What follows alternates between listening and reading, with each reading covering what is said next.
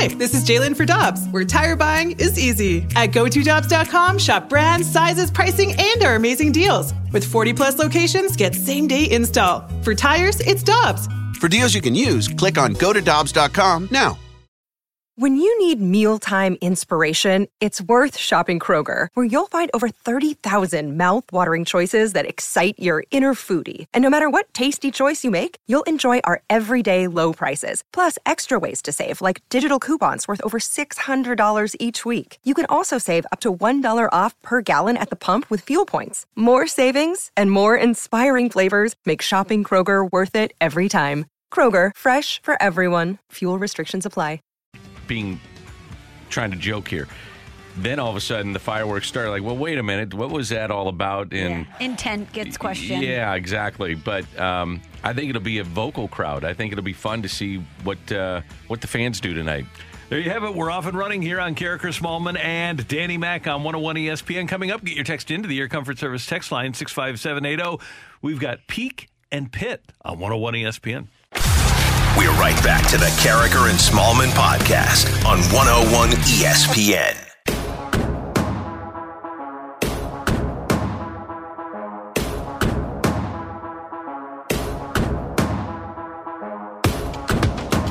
It is time for Peak or Pit here on 101 ESPN with Michelle and Dan and Randy. We advise you to get your text into the Air Comfort Service text line at 65780. We do want to hear from you. Uh, guys, I, have got a couple of peaks and a couple of pits. Let's hear them. All right, uh, my peak came on Monday when the Cardinals put a dozen cousin up on the uh, up on the Nationals. Dozen cousin. That's a dozen cousin. That's right. So that was a good thing. Yeah. And uh, my my pit is that uh, as it turns out, and we talked about this a little bit last week. The bulletin, the flash, apparently official, that uh, J Lo and A Rod had broken up, mm. and we get word that J Lo felt like she couldn't fully trust A Rod, and A Rod has always been such a fine, trustworthy, upstanding gentleman. Yeah, it's so what a character. Well, he was banned for a year in baseball. For what, Dan? Never mind. PEDs. Oh, for cheating. Yeah. Oh, right. Okay. I'm just saying, Randy, there was a track record there. But that wasn't Cheating. in personal life. That was in his professional life. It might have been in his personal life, too. Perhaps. But it's a pit that he can't be trusted. That's your pit of the week. That yeah. A Rod can't be trusted. Pretty good week. it's a pretty good week. I appreciate that. That you care so much about JLo's happiness that A Rod not being trustworthy oh, is your pit. And the word is that she's been pretty miserable of late. Is that right? Yeah. So I didn't want that. I didn't want mm.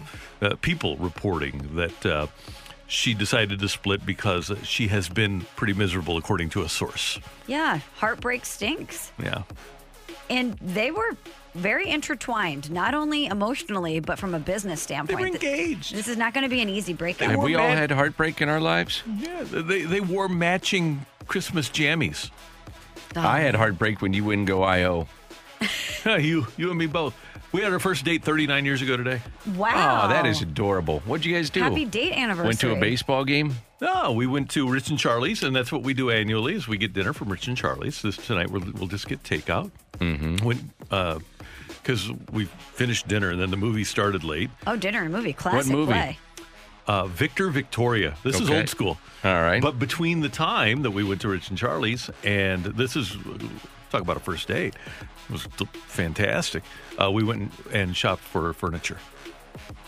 On a first date? First date. Yeah, let's go shop. I didn't. Knew you were going to move in together. I didn't suggest that, but hold on, hold on. On yeah, a first date, you went West shopping for yeah, furniture. I know. Hey, it wasn't my thing. But did you know you were going to get married after your first date? But after the first half of the first date, yeah, probably. Wow. Yeah, and then we went to. Someone uh, had a uh, really nice first date. went, went went to Ted Drewes, and it was super, super, super crowded. Yeah. Super crowded. Well, it was April 23rd, so, as you guess. And it might have been after a Cardinal game because it was after the movie. Uh, and uh, we didn't want to stand in line that long. Did you go across the street to Baskin Robbins? Betcha, bro. I'm right. yeah. Did you really? yeah, we did. 31 flavors. And we were talking about that the other day. Is that Baskin Robbins is still there, isn't it? I think so. I grew up right, right, you know, yeah. within walking distance of my childhood home, which my mom still lives in in South St. Louis, and uh, that was the play, man. Yeah, you'd go up there, and if it was really packed, you'd you'd uh, you'd say, "Ah, really? I just want some ice cream." So that you go just go to Baskin Robbins. It was good. Yeah, six five seven eight zero. If that Baskin I think Robbins it is still there, I think so, I think so too. You know Yeah. how I know, Dan, that Randy was very into his now wife at the time? It's not that he went furniture shopping with her in between activities went on to the a first movie? date. No, it's that he missed the Cardinals game. That's what I'm saying. He Yeah, went to a he movie. went to a movie. You missed, missed the sporting Cardinals event. game for her. And by the way, they were in the in the midst of a twelve game winning streak. See? Wow. So you were. Did you bring her. a transistor radio on your date? No, but I made sure that I had my car radio going. I was paying attention.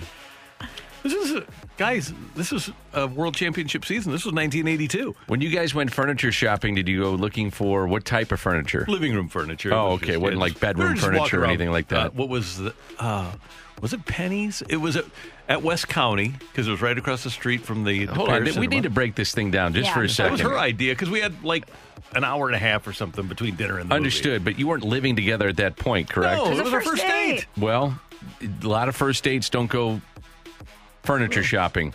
Well, we didn't buy anything. How long did you guys date before you proposed with Yeah. the microwave? Oh, it was probably later that summer. So Wow. you. So this moved quickly. Yeah, but then we weren't getting married until she got a, she was done with law school. So it took a while. You know what? When you know, you know. Yeah, When you know, you when know. you know, you know. you know. So And now you it's know. been wedded bliss. 39 years of dating and 30 it'll be 35 of marriage in uh, November. years. I'm surprised you didn't take uh, the day off. Today? Yeah. Well, I've got a Rally House uh, appointment. Anybody who stops by Rally House wearing a jersey uh, this afternoon, noon to 2 in Chesterfield, will get a free $10 gift card. That's And my then- peak. Is it? Yeah. I, love I got that. it written right here. I He just does. showed Michelle. Confirmed. And then uh, tonight we'll we'll get dinner and we'll find a movie to watch.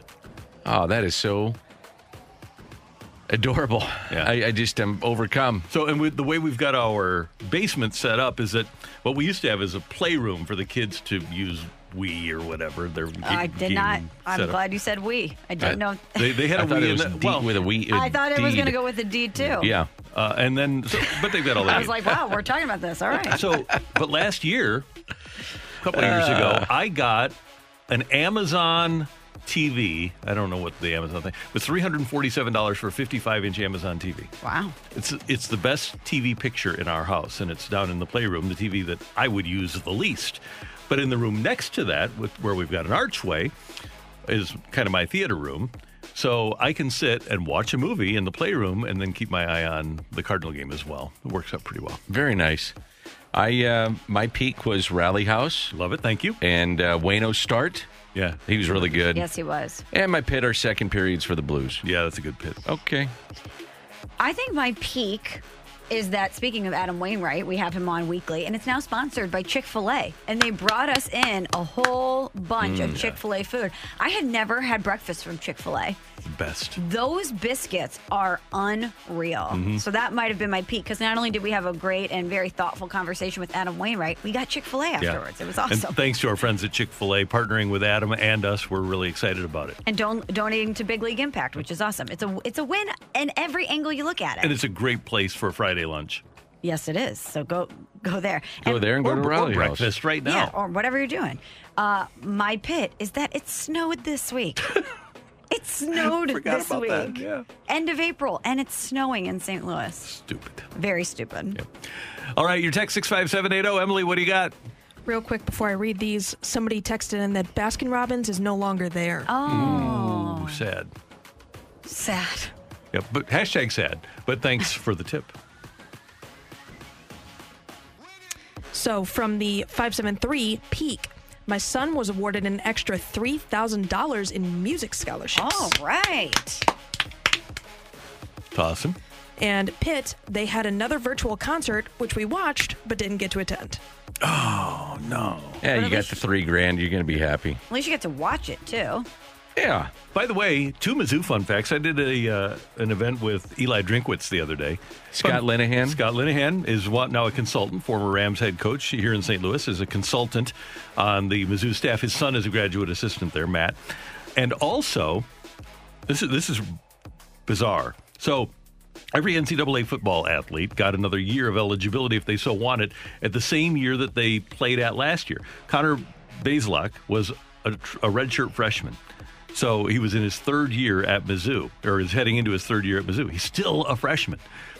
Connor Bazelak, after his freshman year of college, could, if he's good enough and wants to, apply for the NFL draft as a freshman. Isn't that crazy? It's going to be weird. I, I think you just hit something on the head. I think it's going to be weird. Number one, when we get into college basketball, seeing all, mm-hmm. if you really are a follower of basketball, I love college basketball. We were talking about that off the air, but all these different players, over a thousand, have entered the transfer portal, and Yeah. you're going to see these very good players that you know their name, and they're all of a sudden playing for somebody else. It's literally free agency. It Yeah. is, and the same thing with football. You know, Yep. these guys getting a chance to play another year. If Well, Basil- J- like Slew's getting Javonte Perkins back Yeah. for another year. Yeah. which is great for him, and he gets to help his draft stock or professional stock wherever he goes plays. But Slew benefits, no Yeah. doubt. Bazelak could miss, never miss time with an injury. He had his ACL, but didn't miss time, and could still play six years or go to Mizzou for six years and play four Wow. or play five. He could play five yeah, years. play five. Wow. From the 260 Peak, get to help my son move out of his condo at college and spend dad's weekend with him. Love it. Ooh, Dad's weekend is always a good time. Yeah. And Pitt have to start paying his senior year tuition. Mm, yeah. You know, mom's weekend was always in the springtime. It was a beautiful brunch. Everyone wore cardigans. On the Richter scale, it was very neutral. A lot of florals happening. Dad's weekend was in the fall. It was during a football game. There was a it, it got ratcheted up. Dads are buying shots for everybody. it's a, Dad's weekend was a time for everybody to let loose. Bradley was just family weekend. They never did mom's and dad's weekend, just family Really? weekend. Yeah. Should break it up.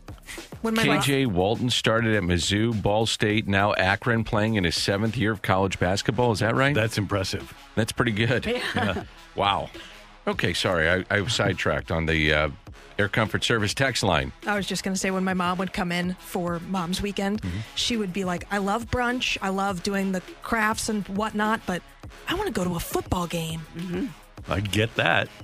I guess they're going to be packed this year. SEC Yeah. will have full houses. Yeah. Oh, yeah. Yeah. Doesn't matter. you will. Yeah.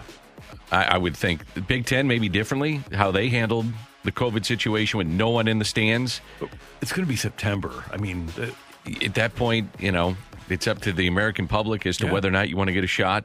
Yeah. And it's going to be tough to tell businesses you're closed for business. And so many people are itching to get back Sure to they a are. tailgating situation, college football game. And by the way, you can get anybody 16 and older can get a shot today, a vaccine today. You can get the Pfizer vaccine at the Dome, 8 a.m. to 6 p.m. You can get it tomorrow and Sunday as well. No appointment or insurance required. Just show up and get your shot. It's a free parking also at the Dome at 6th and Cole. So you might as well, if you have interest, if you want to get vaccinated, you don't need an appointment. You don't need insurance. Just go get it done. I was talking with a friend of mine yesterday that went and got his shot down at uh, the Dome. And he said, Man, I give the city and our government. He was so happy that he got his shot. He'd been waiting forever. He said, I was just so happy to get it. And I got my second shot. And he said, both times seamless. Yeah. He said, I, I showed up, entered, got the shot, waited 15 minutes to make sure he didn't have reaction, out the door. That's great. Seamless. And free parking downtown. And which free is parking. huge. Yeah, Yeah. right. Yeah, go get your shot. Go to the game. Just leave your car down there for a while. Yeah. But that is big because a lot of people wonder where to park down there. Or they Sure, wonder yeah. if they have to pay or what the situation is. So I think having that piece of, of the operation already thought out just makes it that much easier for people to go and get their shots. And the real play, Michelle, is to use your MAC membership, go down, get your shot at the dome, park at your MAC spot, Yeah. take the shuttle over to the ballpark, There, you go. then come back, maybe head, go head to the Jack Buck Grill after the game, and then go home. Have a great meal, maybe Yeah. a nightcap, post game Yeah. cocktail, the best. There you go. Thanks, Emily. Thank you. And real quick, somebody just said that they went to the dome yesterday and they were in and out. Great. So thank you very much for uh, listening to us and giving us an update on that as well. Next up, we're going to talk some golf, and I'm going to ask Jay Delsing what the hell is wrong with my game. Next on 101 ESPN. We're right back to the Karraker and Smallmon podcast on 101 ESPN.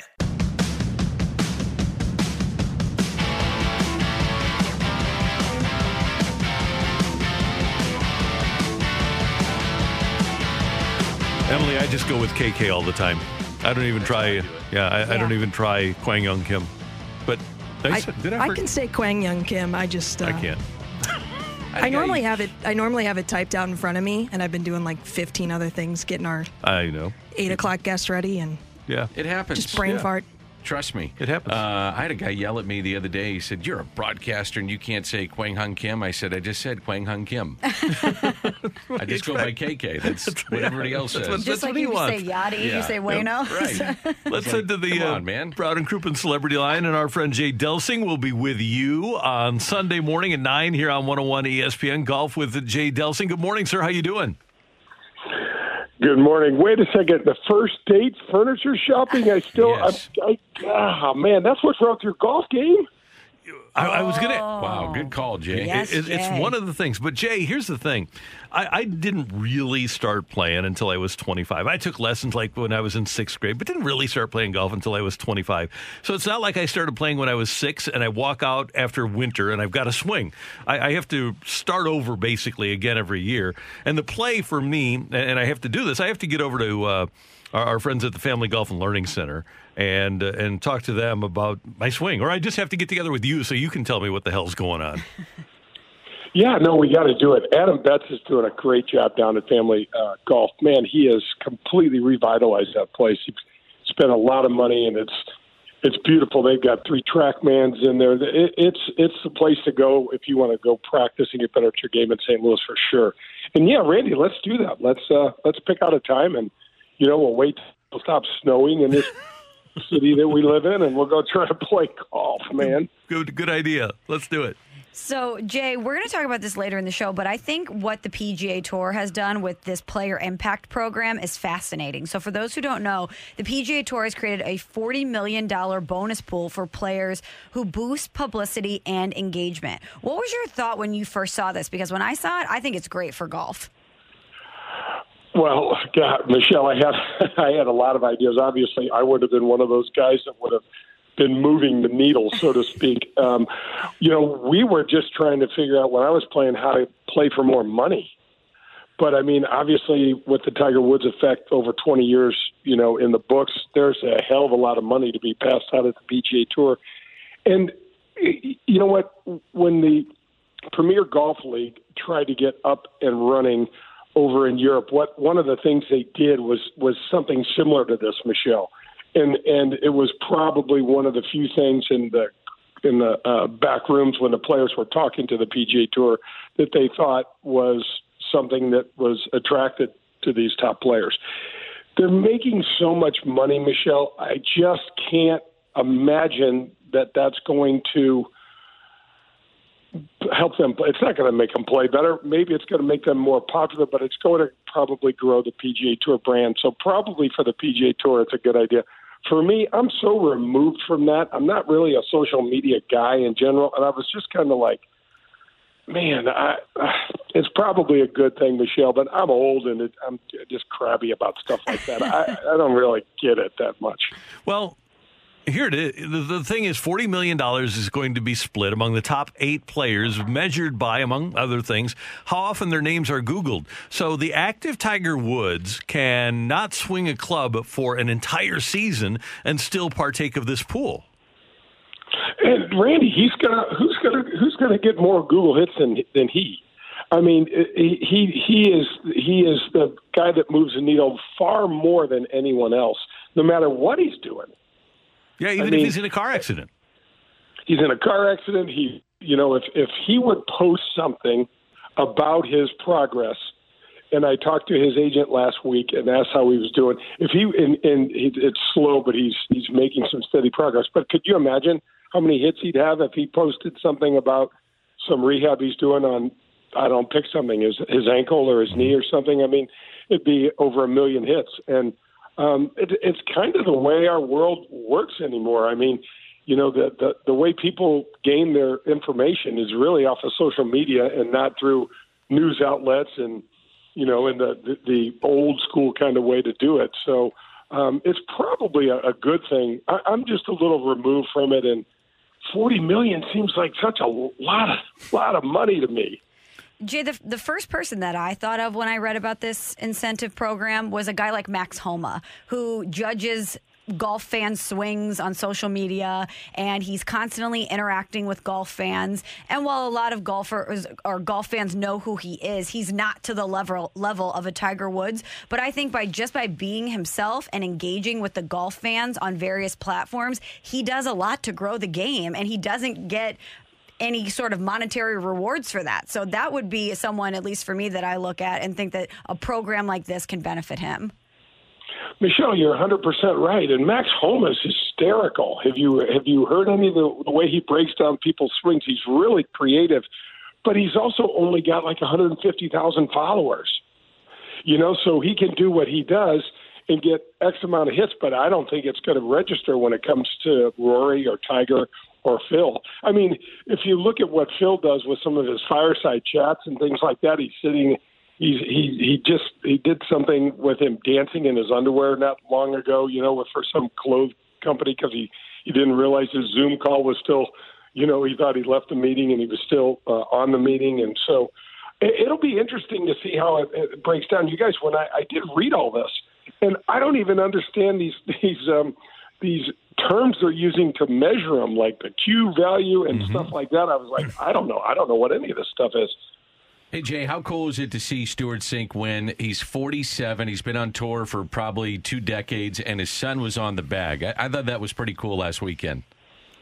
Danny, really cool. Um, it, it, it, it was fantastic. We had him on the show about a month ago, and um, he just really talked frankly about the mental approach that he has and how he goes about doing it. And now, um, as his sons get older, he's had he's had a couple wins with a couple of different sons on the bag, and he played with his older son Connor and won the the PNC father son thing.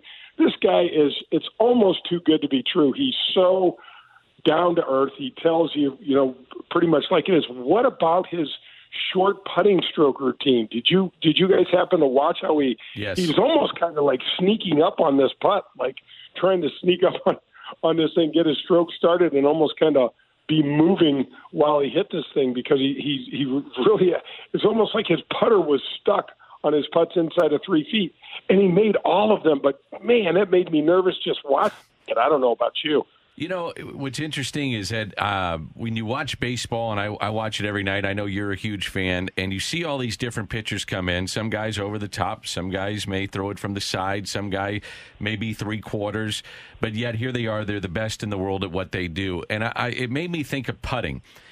I don't know if there's a right way to putt. Guys are cross-handed. Guys do things with the long stick up to the chest. I mean, they they do all kinds of different things to putt. Is there so my point and my question would be: Is there the proper way to putt, or is it just what you feel comfortable doing? So that that is Danny. That is so true, especially in the ninth inning in Washington the other day when I think Hand is his name, their mm-hmm. their, their closer. He was all over the place. He was all over the place. It looked like we might, you know, have a have a shot here. I think when um, when Knizner was was up, he had walked uh, yeah, Williams. Yeah, the double play. He, I got it. All yeah, and it was like I was like, don't swing, pitch. man. Yeah, yeah don't swing. Pitch. He can't throw it over the plate. Danny, when when I first got on the PGA Tours back a hundred years ago, 1985, I'll never forget this. I was sitting in the locker room in the Hawaiian Open, and I was listening. I mean, uh, it was just so cool for me to just be kind of on the inner circle, you know. So I was listening to what all these old guys were talking about, and you know, they were old. They were like 30 back at the time, you know. And I was listening to, to stories, and they, and I heard one of the uh, uh, a really popular guy on tour goes, "Did you see this fella from Japan? He came over. Did you see the way he's trying to putt?" And he laughed, and they just kind of joked, and they were talking about a guy named Isao Aoki. And most people probably haven't heard of Isao Aoki, but he had a hell of a career.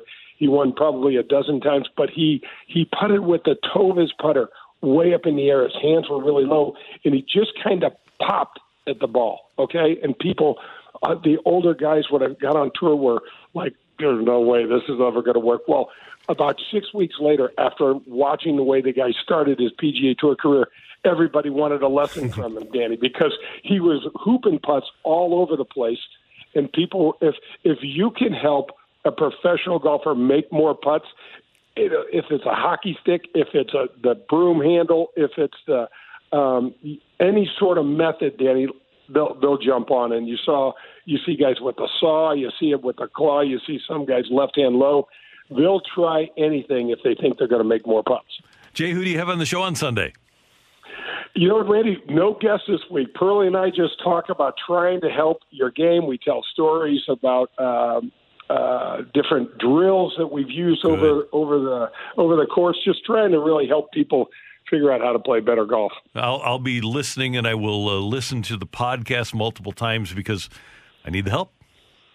And let's get let's get hooked up. Let's go to Family Golf. We'll uh, we'll say hi to Adam and we'll get you uh, uh, hitting some balls. Sounds good. Thank you, Jay. Have a great weekend.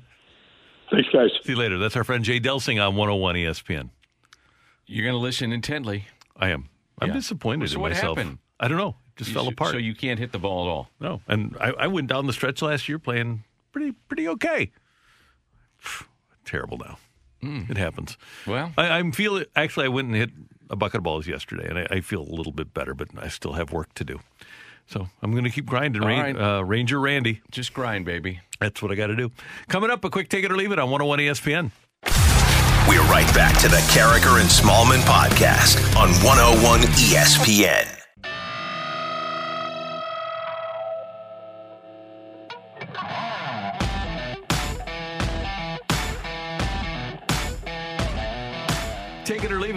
Michelle, Dan, and Randy on 101 ESPN. Get your text into the Air Comfort Service text line 65780. Uh, Michelle, Dan, last night, Oracle Park, San Francisco, Marlins in town, and, And uh, the Marlins here. yeah, Uh, Jon Miller was here. Jon Miller. Okay, sorry. Jon Miller could give us this. A therapy bunny named Alex was in the stands and stole the hearts of fans. I did see that. Therapy bunny. A therapy bunny for the first time had a dark bow tie, orange crabs to Awesome. represent the Giants. It was a four and a half month old bunny uh, named Alex, and it's a huge bunny that they were just passing around and letting people hold. Take it or leave it. Busch Stadium tonight against the Reds needs a therapy squirrel. Oh, I don't think you need to take that yet. I'll leave that. Okay. Yeah, not yet. Let's give it a month. And by the way, this was for a, a young person that, that had the therapy bunny. It wasn't there for the Giants or the fans. It was somebody, actually, uh, uh, not that young, a 32 year old uh, woman who lost her brewery in San Francisco due to COVID and uh, is stressed out. So she brought her therapy bunny to the game. I like Wow. it. That's Me too. cool. Yeah. Could you bring a therapy bunny to Busch Stadium? I would think so. Yeah. Can you San bring your- allow it. Your little dog? If it was for medical reasons. Yeah, that's I'm what I'm thinking. yeah. Um, so, Rainey, I get where you're going. That the squirrel also has some magic there, rally squirrel. Yep. However, from a therapy Rally cat. standpoint, yeah, that's right, the rally cat. A bunny is really soft, and you can just hold it in your arms, and it's not really going to try to go anywhere. The squirrel is a little squirrely. And it might cause you some injuries. I Um, don't you think might- you're going to be able to hold on to it for about, therapy reasons. Uh, sedative. Would a sedative help to make it more of a therapy squirrel? For some reason, it just doesn't seem sanitary to me. I, I see as I drive around the greater St. Louis area a lot of very calm squirrels. Hell, they're sleeping on the road, so th- they're they're they're very calm if you can find the right one. It's roadkill, Randy. Randy, they're they're deceased. Oh, I hate to break it to you. Cincinnati is in town tonight. that's going to be my pit next week. Nicholas Castor. It's going to be your pit next week that the sleeping squirrels are in fact Dead. deceased. Yeah, I hate to break this to you. you, you people only want to talk about death. That's all. That's all we do, Randy. I don't know. You are fixated on death. do you watch a lot of Dateline? Yeah, that would be perfect for you. Ah, was she all right? And then what? Cincinnati. the spark of love could also be the spark of murder. anyway, all right. I have one for you guys. We have, ah. we need to get that drop on you on that um, We do. machine. And then what? So Dodgers Padres again. Take it or leave it. The Dodgers and Padres rivalry is the best rivalry in sports right now, in all of sports. Yes, Ooh. take it. As we speak, it is. They're both very good teams. A lot of star power. Front offices both going for it. geography, there's tension. What about the Canadian hockey teams right now all playing each other? We're not in Canada, but I would assume those rivalries are pretty Sorry, good. But no. Sorry. I just wanted to say sorry. Okay. uh, I wonder if that would be it. Uh, I'm taking it. all right. Yeah, I'll take it. It's fun. It's been good for baseball. Yeah, it's, It's been very great. cool. I was watching the game last night. It was terrific. Yeah, they're fun. Terrific. Um, am I supposed to have a take it or leave it? If you have If you one, want great. one. No, You not, could I'll always pass read it. one No, I'll pass. line. I'll defer, pass. defer to the listenership. Yeah, they're smarter than I am. Emily, what do you got? From the 314, take it or leave it, we should not boo Castellanos because he needs to be a Cardinal once he's a free agent. uh, he's still got what a couple years left. I think he had an opt out, Yeah, and he ain't gonna opt out. He's making a lot of money. Also, you think the boos are going to sway his decision when it comes to it? He said that Yadi could punch him in the face and he'd still ask for an autograph. that's a good point. Uh, it, it's all about the Benjamin, Joe. And so you you throw enough money at somebody, they get over things real quickly. I'm just saying. yeah, just let old Benjamin talk to him. Absolutely. Why would he want to leave the Reds for the last place Cardinals anyway? Randy, we're not even 10% through the season. Are we at 10%? Just a little over ten percent. Okay, we're at 10%. Let's let it play out. Even when you were on your first date with Joan, you knew to, to let uh, the season play out a little bit. They bit. were in right. first place. They were in the midst of a 12 game winning streak. I Do we need to understand get that. Randy a therapy bunny? I think That's not a so. Maybe actually we need to get Joan one. Not a bad. I had lemon pound cake for breakfast. She made a lemon pound cake. It was delicious. For your first date anniversary? yeah. Thank What- goodness that you locked her down. What a what a great significant other she is to you. Are you going to get anything for her for her uh, first date She is anniversary? getting the new Stephen Baldacci book. Oh You got her a gift, Randy. This Yeah. is great. Thanks. This is why you're Uncle Randy. You know how to do these things. Yeah. The fact that th- all these years later you still remember and acknowledge your first date anniversary is pretty impressive. Thank Mm-hmm. you. Oh, there goes my commercial thing. That's all right.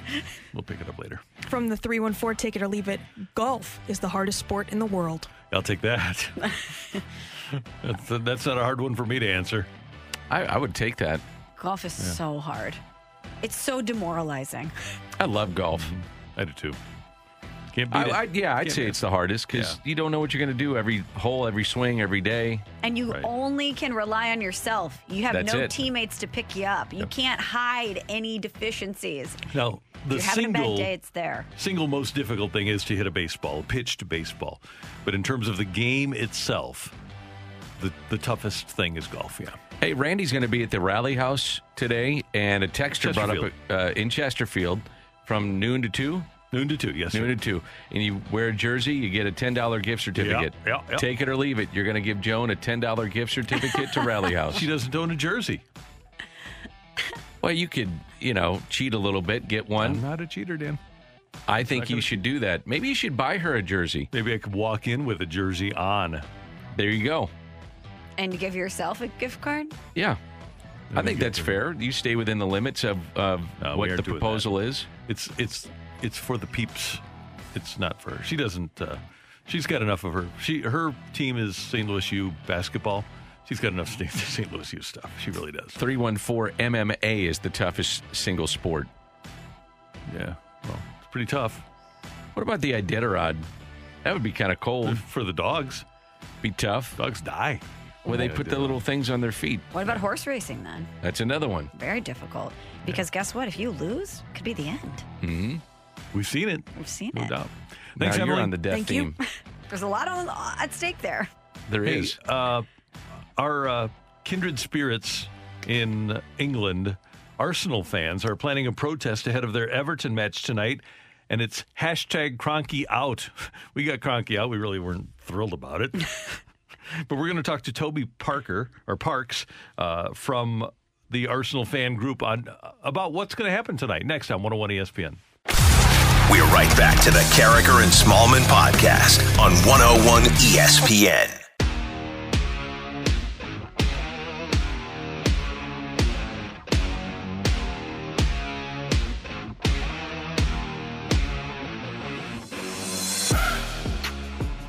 Michelle Smallmon, Dan McLaughlin, Randy Karraker. Great to have you with us on 101 ESPN in St. Louis, where it's 8.02. Your time check brought to you by Clarkson Jewelers, an officially licensed Rolex jeweler. We've talked a lot this week about the failed Super League uh, that uh, the, the uh, that's happening over in Europe with all of the different soccer teams, a dozen of them that wanted to form a Super League. And one of those teams, one of those franchises, Arsenal, owned by former St. Louis Rams owner and now Los Angeles Rams owner, Stan Kroenke. And we get an opportunity to talk to Toby Parks. Toby is the host of the Arsenal Editor podcast. Uh, you can find him on Twitter at Arsenal underscore editor. And he's with us on the Brown and Crouppen Celebrity Line. Toby, thank you so much for taking some time with us here in St. Louis. Hi, guys. Hi, Randy, Michelle, Dan. lovely to be here. It's an absolute pleasure. Even though it is slightly stressful at times in the sporting world, it's, uh, it's great to be talking to you. Well, we want to start with this because we have a great deal of disdain and dislike for Stan Kroenke here in St. Louis. How much do Arsenal fans dislike Stan Kroenke? Oh, I mean, it's good to hear we've got some familiar uh, themes across the pond because, quite frankly, he's not very well liked. If I was able to swear at eight in the morning in the US time, I would. It's the afternoon in the UK, so uh, I would be allowed over here, but I'll, I'll appreciate that it's probably not allowed. Um, it's a really difficult one. I mean, he's not liked at all. I mean, the whole franchise proposed model of the Super League was sort of one of the things that, that's really sort of the, the camel, the straw that broke the, the camel's back, so to speak. Um, you know, since his takeover, uh, it really sort of underlined one of the issues that is kind of going wrong with Premier League football at the moment generally, and that's without the Super League even coming into fruition. So, you know, it used to be that the ownership was very uh, fan based. So, like, if you were really a successful fan for whatever reason, and hey, maybe that'll be me one day, you, you got to buy the club or co own it. Um, and then it sort of happened that Manchester City and Chelsea and all that sort of thing started to, to happen, where big owners would come in from abroad and take control of the club, and but not really have, you know, the, their heart in it. So you know, and and, and that's what we've kind of seen. So and you know, I'm very aware that he took uh, the Rams away from you guys. You know, so and uh, that that's kind of was in the back of my mind. And the franchise model has always scared us. So, Toby, ahead of the match uh, today in your time out there, there's going to be protests called Kroenke Out. Kroenke is obviously, as you said, disliked there. If you could swear, you would. We feel that same sentiment, trust me. What can we mm-hmm. expect when we tune in to see these protests? How many people will be there, and what's the motivating factor there? Yeah, look, people people are hurt. You know, people over here um, really value the competition. They love the club. They don't just like financially invest in the club in terms of the expensive tickets and all the merchandise that you buy and everything like that. It's a real emotional investment. You spend time talking about it. You spend time battling with your friends and the opponents. You know, when you speak to them in in, in, in the street and things. But um, and and when something like this happens, it really sparks like, and you've seen it across a few clubs, particularly in London. It sparks like genuine, you know, outrage really. And I expect a huge crowd. Um, I expect uh, smoke flares, and I expect potentially the fans not letting the bus into the stadium, and, and that happened at Chelsea. Um, you know, I, I, I, would be kind of wary that you know COVID's still flying around, and the, my worry is that you know it's a very balanced time, and I hope that the crowds don't get too heated in, in, in the sense that you know they get too close to each other. Um, and look, if we can all keep two meters apart and we can stay, you know, spread out and make our voice heard in a really respectful way that is really safe, it, that will be more powerful than than any message. And Josh, I know Josh Kroenke, the son of Stan, is, is um, you know, he's the voice of the Kroenkes over here. I don't know if it's the same over in the USA, but so um, I know that he's had a lot of conversations with the fan forums, and it did not go down well. He was hammered in the in the Zoom call with the the um, fan forums, and he was told explicitly uh, that we, as the fan base, want him to leave, um, and at least you know sell the the club back to some kind of owner that is a bit more invested in the club emotionally. And Josh is really good at saying the right things, like really good. Um, but we all know that kind of comes to nothing in the end. And uh, so I think everyone's just had enough, and this is really the time to say it. Yeah, you just led me into my next question was who's the mouthpiece from the ownership group? Do you guys see Stan at all? Is Stan ever around there? You just said Josh is around there. Um, so d- does Stan ever show up at these games? Is he ever over there? Is he in the papers? Is he on TV, radio, anything trying to connect with the fan base? I, as a personally, I've never. I can't even tell you what his voice sounds like. Like I've never heard him talk about the club. I've seen him. Um, he's gone to a couple of the finals. Um, I've seen him in his red striped suit. Uh, sorry, pinstripe suit.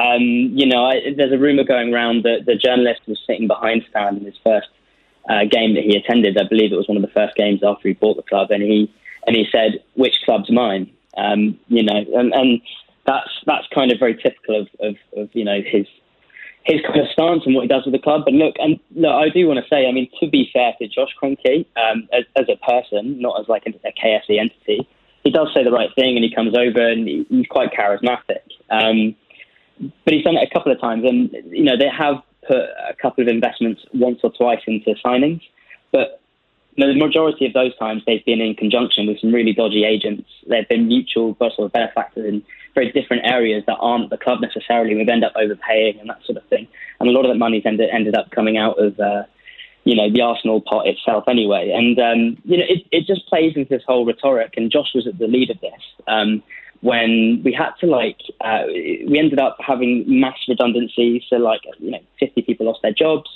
um, the players took wage cuts all this sort of thing when we've got a billionaire plummeting however much you know money into a stadium I believe in the USA and so it's and, and it's like you know we're, we're getting people redundant and then he's entering us into to super leagues where we're going to get you know 3.5 billion or whatever it is as a, as a, as a club group. Um, and it just doesn't play well. And I think for a club that people love and really respect and are very proud of, it's it's really damaging to, to, to what you are proud of as a club. Toby, it seems like to me that this is uh, what it comes down to is his emotional disengagement that if it was another owner that you people you you fans felt like was in the boat and was as emotionally engaged with you even though this iconic franchise has fallen on some hard times if at least you thought the the, the owner cared about you as the fans you'd feel completely different is that right is, is does this come down to Stan Kroenke's disengagement yeah, absolutely. And and look, football fans are fickle. They they kind of want it both ways. So, you know, historically, we've loved the fact that one of the fans will get involved. They're passionate. They go to every game. Um, and they're kind of, they're, they're, almost losing money, but they're just there because they love the club. Um, but we're also quite fickle. Mean, you only have to look as far as Chelsea and Man City, right? So they've got two foreign owners who are very distant. Uh, and they're sort of, you know, Man City from the Middle East, Russian for Chelsea. They pumped millions and millions and they effectively bought the leagues in a kind of franchisey way. Um, and I bet you, you know, when Kroenke came along or something like that, when we were all fans, we were thinking, do you know what? I want a piece of that because if someone's going to pay for success, then not in a in a roundabout way, but we'd like to be sort of part of the success. But what's happened with Kroenke is that money's been coming out of the club, and it's really gone hand in hand with our with our lack of success on the pitch. We've slid down from being when Wenger was around, our manager, and the previous owners. You know, we were a top four club. We were getting into the Champions League, which is the pinnacle of uh, European football, and we were consistently there. We, in my lifetime, I'd never seen us not qualify, and now since the Kroenkes arrived, we, we've not qualified since. And when that goes hand in hand, and they're not putting the money into the club that others are, and we sort of expected this, even if it wasn't an emotional investment, at least like a financial, and at least having a face there. You know, it's we if that if that had any if, if there was any success in the club, then I guess we wouldn't even be having this conversation. You know, because Chelsea and City aren't they're very successful at the moment, and they're not, you know, crowding outside their owners, even though they are disenfranchised and they are um, maybe just sort of not putting their face to it as much. And uh, but they're successful, so they're not outside the gates of their club. But it's just all of this tied into one, and it's just it's really upsetting to see. Toby, everything you're saying, everyone in St. Louis is either driving in their cars or they're listening to this on, on their streaming devices, whatever, and they're nodding their heads because Stan Kroenke, the Kroenke family, it's the same exact playbook as we had here in St. Louis. He becomes the majority owner of the team. He's never around, he's never in the community, completely divested emotionally and physically. He never really poured money into the franchise until they moved it to LA. So everything you're saying, we're like, yep, that's exactly right. That's the Stan Kroenke playbook here. But you talked about the Super League and we watching it from afar were very encouraged because the fans rarely get a win in situations like this. Owners come together when greed is the motivating factor. Usually they win out, and fans just have to adjust to whatever they want. And the fans, the media, everybody who loves the construct of soccer made their voices heard, and the owners had to acquiesce to that. So, do you look at what happened with the dismantling of the Super League and think maybe as Arsenal fans, we can do the same thing? Maybe we can mobilize together together and make our voices heard enough that we can do something to force Kroenke out? Yeah, I look. I, it's a really good point because I think there should be like some positives that we can take from this because it was really exciting the fact that so many people were so encouraged um, and got together in such a powerful way across social media. Everybody on the television was super, super you know, against it, and it really, really helped the narrative to push these clubs away from, or the owners, I should say, away from what was a really bad decision and was against all competition. Um, you know, I would say that, you know, the Premier League, UEFA, FIFA, uh, uh, they're not innocent, um, and the way that football is at the moment is is still not. It's really good because you know there's still a hell of a lot of competition, but it is designed in a way to keep the successful clubs successful and the others not. Um, uh, but there are other issues, and, and I think you know, this, it's a money versus money argument when it comes to the leagues versus the Super League. It's not a you know fundamental competition versus versus money like it's sort of portrayed. Although the fans really, uh, you know, I want the football and, I, and they want the money, but you know, I think from a from a league point of view, they they are all about the money.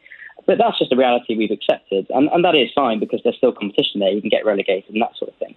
But going back to your positives, you're absolutely right. Like for me, the, the UEFA, for example, if somebody's racist in a game, they get a 10, match ban, absolute tops, which is nothing. You know, it's it's awful, it's disgusting, and I just feel like the amount we can do because there's a bit of money at threat. If the fans got together and were very upset about a new league being created, you know, the teams were being banned, the players were being banned from playing for their country.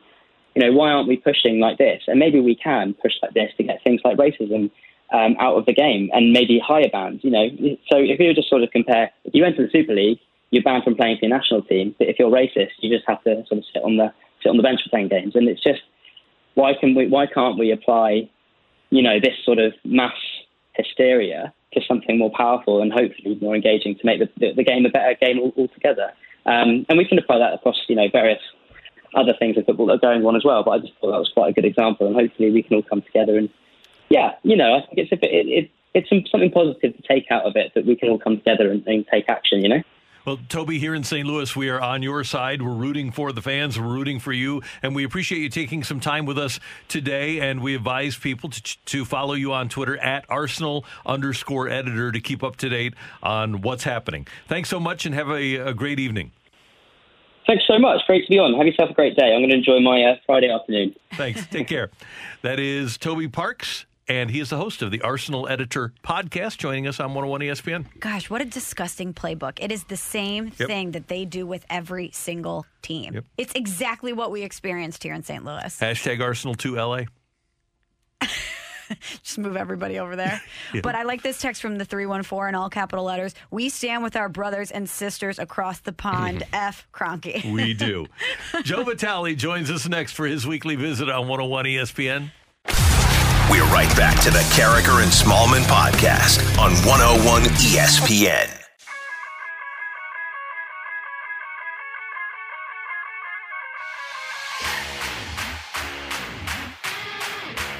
Michelle, Dan, Randy on 101 ESPN. We are watching MLB Network here in the studio, and we're watching the Therapy Bunny that they had last night at Oracle Park in San Francisco. And as Joe Vitale joins us on the Brown and Crouppen Celebrity Line. Joey, we, we need to ask you, what do you think of the idea of a therapy squirrel at Cardinal games and a therapy, oh, bear at Blues games?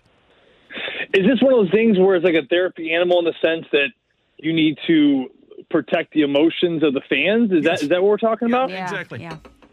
Yeah, I love it. I love the idea of uh, of emotional creatures. Anything that could help the St. Louis Blues or any team for that matter that are kind of going through the lulls of the season. I think there's a lot of great science behind that. I'm not sure about a squirrel, but you know, definitely a bunny because they're nice and fluffy. I had this conversation with I think Alex the other day. I was coming down Manchester. It kind of begs the question, you know, how much do we love animals, and where do you draw the line as far as the animals we want to protect and not? But I'm driving down Manchester, and all of a sudden the traffic comes to a stop. And in the middle of the road, there's no stoplights. Right over there by 270 Manchester, and almost an accident, almost like a, a five car collision happens. And I'm thinking, what the heck is going on? I finally go around these cars. There are two geese crossing the road, and somebody decided to stop on a dime to allow a geese to live, and almost got rear-ended by th- like three cars. I'm trying to think. Yeah, I, you know, I know some animals you got to stop for, but I don't know, guys. What do you think? Is a goose worth it? Yeah, I think if you run over a goose and then you arrive at your destination and there's feathers stuck in the grill of your car, you're going to feel badly about it. It's karma. It's a karma deal. I would have stopped for a goose.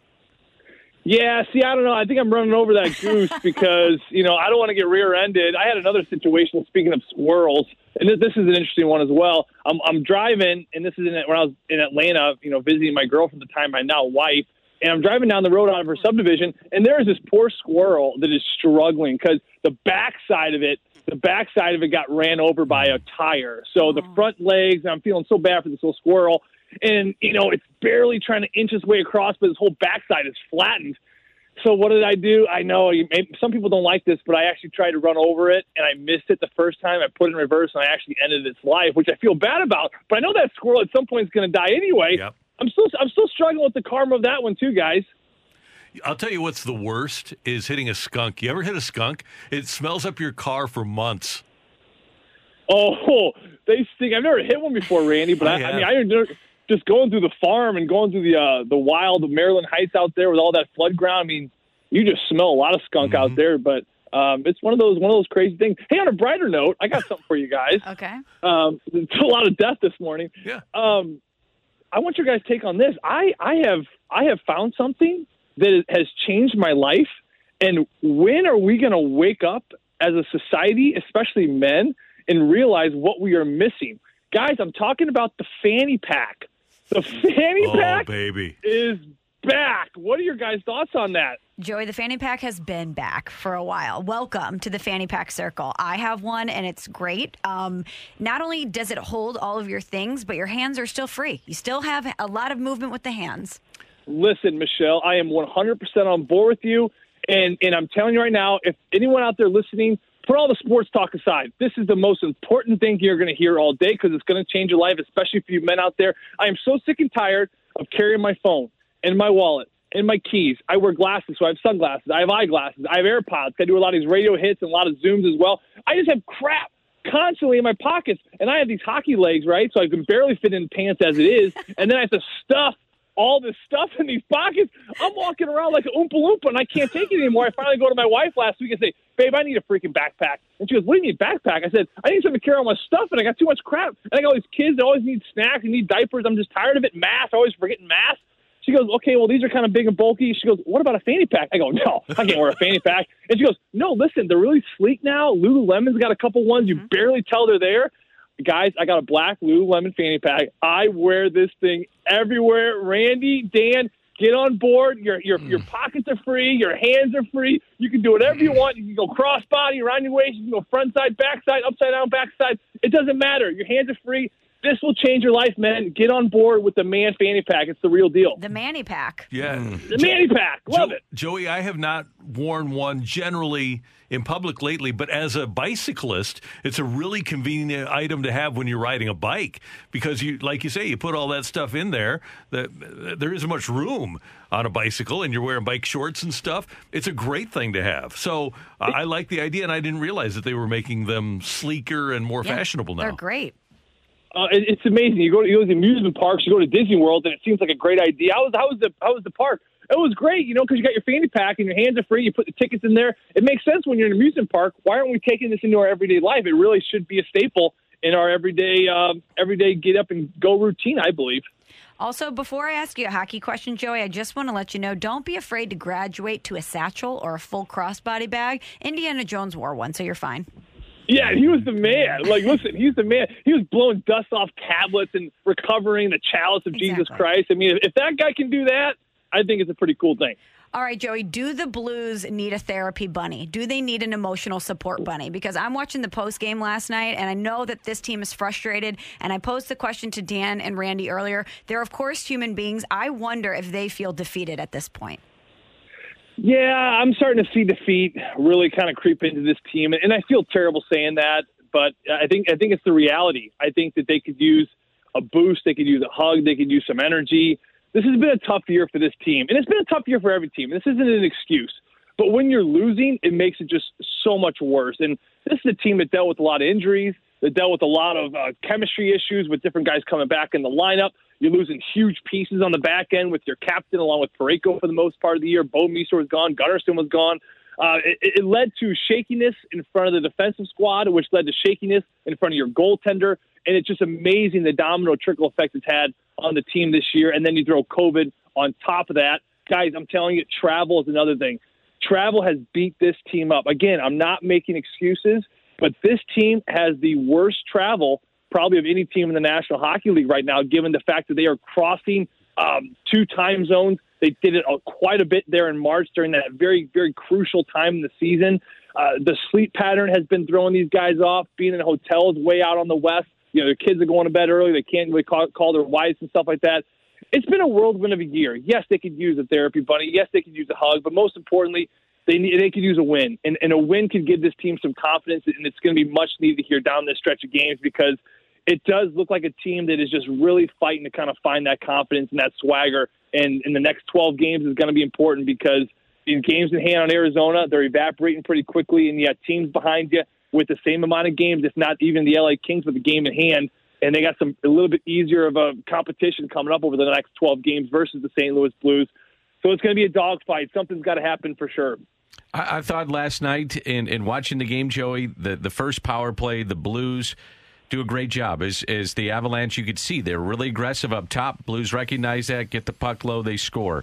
But then they don't get the puck out of the net at the end of the first. And we can talk about travel. And as you said, it's not excuse. And you can talk about COVID and all these different things. But it's the little things like that that they have not done this year. Get the puck out of the zone. You go in one nothing after the first 20 minutes, and maybe it's a different game. That, that's exactly right, Dan. I mean, take care of that golden egg, right? Everyone's got that golden egg, that golden goose. You got you got to take care of that goose, or if if you let that goose run wild, the coyotes or the wolves are going to get him. So you always have to protect it. And the Blues did not do a good enough job protecting that puck last night. That is gold. That's your gold nugget. You know, you look at what Zach Sanford did in the first period. Listen, is it a bad play? No, it's not a bad play. He's trying to make a pass through the middle. It's it's an aerial pass. It gets batted down. The Colorado Avalanche forward made a good play on that. Is it a bad play? No. But is the timing of the play bad? Yes. Is the is the location of the play bad? Yes. He can make that play in the offensive zone, but he doesn't. He makes it inside his own blue line, and he makes it with 30 seconds to go in the first period. That's in-game adjustments. That's in-game awareness of recognizing you got the lead. It's late in the period. That puck just has to get out, and he knows that. And then you look at Justin Faulk's turnover there in the third period. Puck's up on end. It's an unfortunate bounce, but it's not hard enough. Doesn't get out, but the Blues are still in a good spot right after that turnover. They have the bodies there, but this lethal first line of Colorado kind of goes to work and they put it right in the back of their net. That's the bad. You look at the good. You mentioned that power play. I mean, that's a very big positive for me as far as what it's going to take to beat a team like Colorado. It's going to take almost perfection. And you look at that goal that Jaden Schwartz scored in that first period. I mean, the passing from Hoffman to Dunn to Bozak, back to Dunn, back to Bozak, over to Schwartz for a one timer. It's elite passing. It's, it's like playing keep away in the backyard with all your neighborhood kids. If, if Billy's in the middle and you got four guys around you, you know Billy's never going to get that ball if the passes are good and the and the re- the receptions are good, right? So the elite passing when it's there, it looks great, and that's the frustrating part for a lot of fans, I think, and for me as well you see when it looks really good. And like on that goal, for example, holy smoke, this is a really good hockey team. We have really good talent on this team. And it's just a shame that you can't see it on more of a consistent night in, night out basis and that intensity that we see so often in the final three minutes of these games. You wish you can see more of that intensity uh, throughout the game. Uh, again, it's something that, as frustrating as it is, it's something that needs to get figured out very quickly because they're starting to run out of time. Hey, Joey, one last thing for you, and it, it's this. Is it just a coincidence that this team started losing when Oscar Sundqvist went out? And if it's not a coincidence, what did he do that made him so valuable? It's not a coincidence at all, Randy. I mean, not not even one bit. I mean, this is a player that, as I talked to Craig Berube during the pause back in November, we did a, a season ticket holder event where I did a Zoom with Craig Berube. It was funny. This kid asked Craig Berube, you know, really cute hockey player on this team. Really cute question, pretty genuine question actually. I'm surprised I haven't asked it. But uh, Craig Berube, of course, laughed. He said, "You know, I love them all. They're all great players in their own right, but." I will say Oscar Sundqvist to me is the engine that runs this team. I was kind of surprised by that, honestly. I mean, look at Binnington, look at O'Reilly, David Perron, Brayden Schenn, some of these just like high caliber guys that really just get after it and the, the ones that kind of have that fame, right? But Oscar Sundqvist, according to Craig Berube, the player, the, the bloodline, the engine, quote unquote, that runs this team. And why did Craig say that? Because Oscar embodies everything this coach is trying to do. Every coach has a game plan, every coach has a style. But without the players willing to go out there and perform in that style, it's as good as lost guys. So Craig Berube is that run and gun, snarly, grizzly, smash mouth hockey, get at the net, disrupt the play, cause chaos, That's the way he was in Philly. That's the way he was as a player. That's the way he was as a coach in Philadelphia. Went to, they went to the Stanley Cup final. He was the same way in Chicago in the American Hockey League. And he came up here in 2018 and he was that coach. So his style is his style. But you need the players to go out there and play with that urgency, to play with that jam, to play with that heaviness, or else or else the mindset and the game plan it's as good as lost. So when Oscar Sundqvist goes out, that's one of your bloodline guys. That's the guy that gets in there. He starts games. He kills penalties. He blocks shots. He puts his body and his heart and soul on the line every single shift, and it makes the entire team better.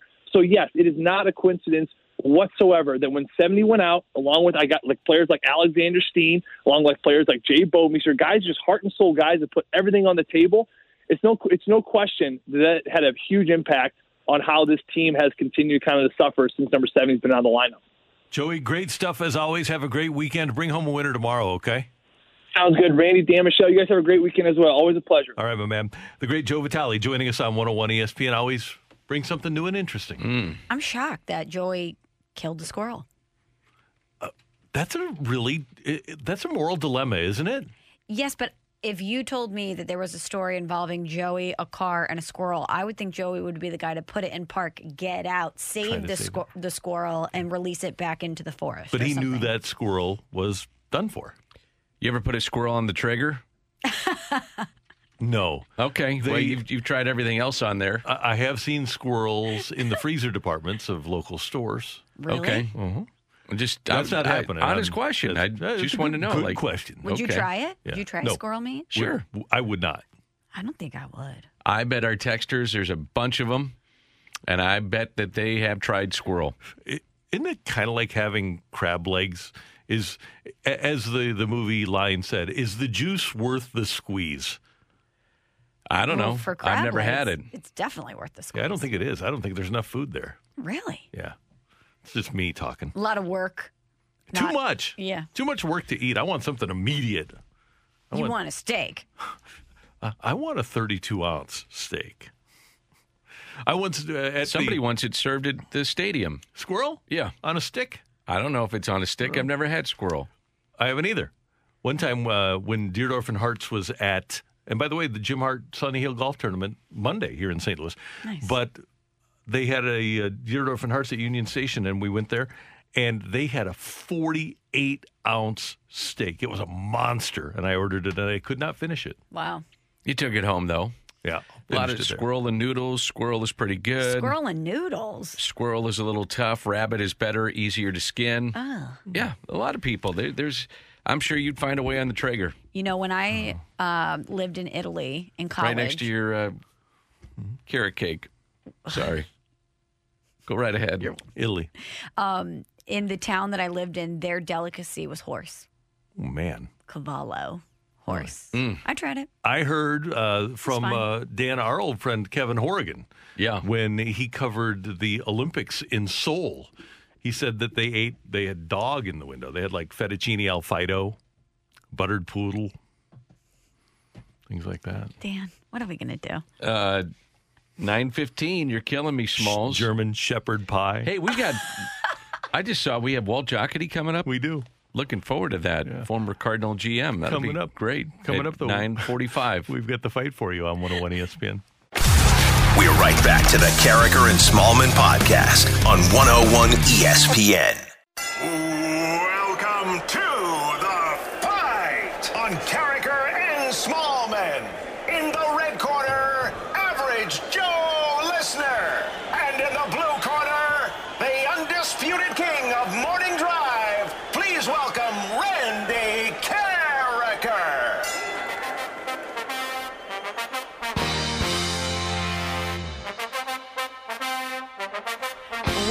To Karraker and Smallmon with Danny Mack on this Friday. It's time for the fight. So let's welcome in Randy's competition today. Alex is with us. What's up, Alex? Hi, Michelle. How are you guys doing? Happy Friday. Happy Friday to you, Alex. Hey, Alex, uh, what do you do for a living?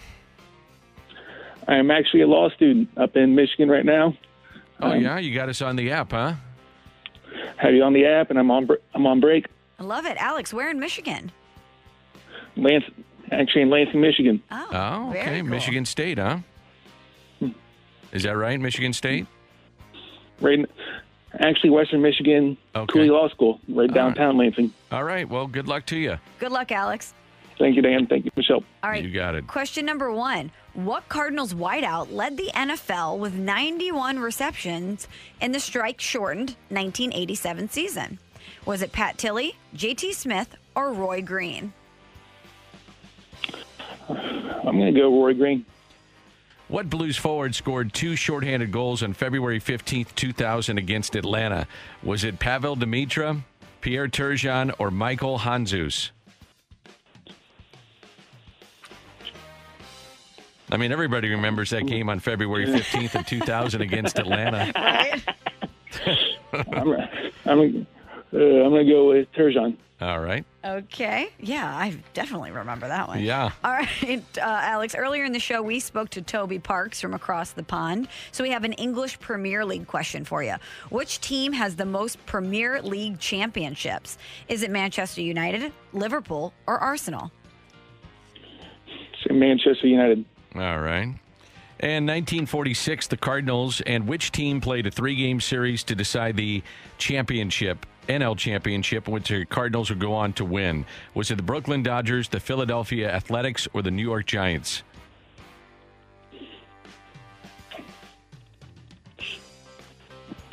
Brooklyn, I'll Philly, go- or New York? Let's say Brooklyn. All right. Okay, we're checking our score here. I think you got a shot. These are some random questions. Uh oh, Randy's walking in with a golf club. Oh, it's a putter. That is an old school putter, too. Yes, it is. What What's going on with Wow. that putter, Randy? Let me see that thing. As you get settled in, also, I don't please, like that you're walking behind me with a putter. Uh, I was just out hitting a couple in the hall. please say what's up to Alex, Randy. Oh, Alex, it is. I see it now. It is Here, great, let me see. Great to have I you don't with think us. you want to see it. Uh oh. Thanks for listening. Thanks for playing. Oh man, where'd you Alex get this, Alex is this, in law school. Somebody sent it to me. Somebody sent this. He's to in law school in Lansing, Michigan. He's got us on the app. Oh, very nice. Thanks for listening. Thanks for playing. How's the weather up there? But it's better than here. Yeah, yeah, it's not too bad. All right. It's been, Hey, Alex, are you from St. Louis? I'm actually from Springfield, Illinois. Okay. What kind of law are you studying? I'm studying. Hopefully, be, I'm staying sport. Want to get into sports law. Oh, okay, Very good. nice. All Love it. right, maybe you could rep Randy. Yeah. Shout right, out to Randy, the land ready? Lincoln too. All right, ready, ready, Ready. Randy. What Cardinals wideout led the NFL with 91 receptions in the strike-shortened 1987 season? Uh, that would have been J.T. Smith. I, What- miss, I, I was producing the games and missed a touchdown that he scored. I was in a commercial break. What Oh. Blues forward scored two shorthanded goals on this memorable game of February 15th of 2000 against Atlanta? February 15th of 2000. Yeah, it's one that goes down the for everybody. to Remember, this is like the this is like the go crazy folks. Yeah. Two shorties. David Yeah. Freeze and February 15th, 2000. Yeah, I'll do the uh, the old lifeline here. Pavel Demitra. I'll go with him. All right. That was going to be my choice. Oh, Got it. You don't even want to hear the other options? All right. Uh, as you know, Randy, we spoke to Toby Parks from across the pond earlier today. So we wanted to throw in an English Premier League question. Beautiful. Good. Which team has the most Premier League championships? I believe it's uh, Manchester United. All right. 1946, the Cardinals and which team played a three game series to decide the NL championship? 1946. That's correct. So the war has ended. And the sensible choice here is Brooklyn. So I'm going to go with Brooklyn. Close fight. Close fight. Emily, ring the bell. The winner and still champion of the fight, Randy Karraker. The fight sponsored by Ryan Kelly and HeroLoan.com. Check out how they help veterans and service members at the new and improved HeroLoan.com. Randy with the victory. Sorry, Alex. He beat you three to two. Just edged you out with that last question as he pumps his fist in victory. The rare fist bump too from Danny Mack Mm-hmm. after the victory. Normally Dan is very upset, but it's a Friday. I think Dan's just showing love. I thought this was a tough one. This I, was a I tough did. I thought these were tough.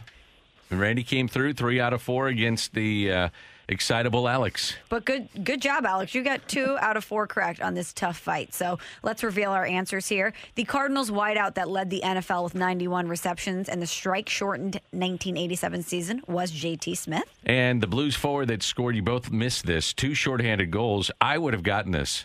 Hmm. I would have. got- I'm serious. I would have gotten. It was Michael Handzus. Can I defend myself on this question? Yeah, sure. These are really hard to come up with. Oh well, there you Is go. that your What, defense? is that your Yeah, defense? Yeah, no, these are these are hard to come up with. Okay, and well, so I know. I, why did you come up with February 15, 2000 against the Atlanta Thrashers? because well, okay, so where, mean, that's where just a I random- where I source these from. Uh huh. Um, Don't reveal it because then Randy will. I'm not. I'm not going to. Okay, okay. I'm not going to source. Um, Because people will where I say ju- justice for the fighters. where I typically source my questions Yeah. didn't give me things today. Okay, so give you were just you had to dig around. Yeah, So, you just looked there at just February wasn't a lot, 15th. and a lot of them were very easy. It was well, I have kind of like a bank. Is February 15th a special day in your life? It is not. Two Okay. shorthanded goals, a special it's day though. not. That's It's right. not. So I can't didn't- believe you didn't get Handzus. He was always on the PK. it was oh. such a special day for Michael Handzus. Yeah. I think on that February 15th, I might have been busy. All right. That specific February 15th? Against Atlanta, I remember that I missed the game. Okay. Unbelievable. Oh, Geez, Randy. In, in Emily's defense, these are things you should know. You're mega mind. I will tell you this. That was, if I'm not mistaken, The day after Valentine's Day? well, it was the day after Valentine's Day, but I believe it was a, a makeup game in Atlanta because on January, the week of January 30th, um, an ice storm in Atlanta shut the city down. The week before January 30th of 2000. Let's check the old Google machine for that Yeah. one. Um, the premier, the team that has the most Premier League championships is, in fact, Manchester United. And you went with the logical choice here with the Brooklyn Mm-hmm. Dodgers. They faced the Cardinals in 46. So, hey, Alex, good luck on your uh, law career. And uh, thanks for playing and thanks for listening. Thank you guys, and Danny Danny Mac won't be able to listen to you tonight because I'll actually be at the Cardinal game tonight at Ballpark Village from the AT&T rooftop. Love oh, it. awesome. Oh, Have a great an time. awesome time. Well, safe travels getting back here and enjoy the game tonight. Thank you guys. You got it. Thanks, Alex. Appreciate Alex being with us on 101 ESPN. Coming up, I got a text from Tom Brady yesterday about his uh, thoughts about NFL jersey numbers. We'll read it to you when we come back on 101 ESPN. We're right back to the Karraker and Smallmon podcast on 101 ESPN.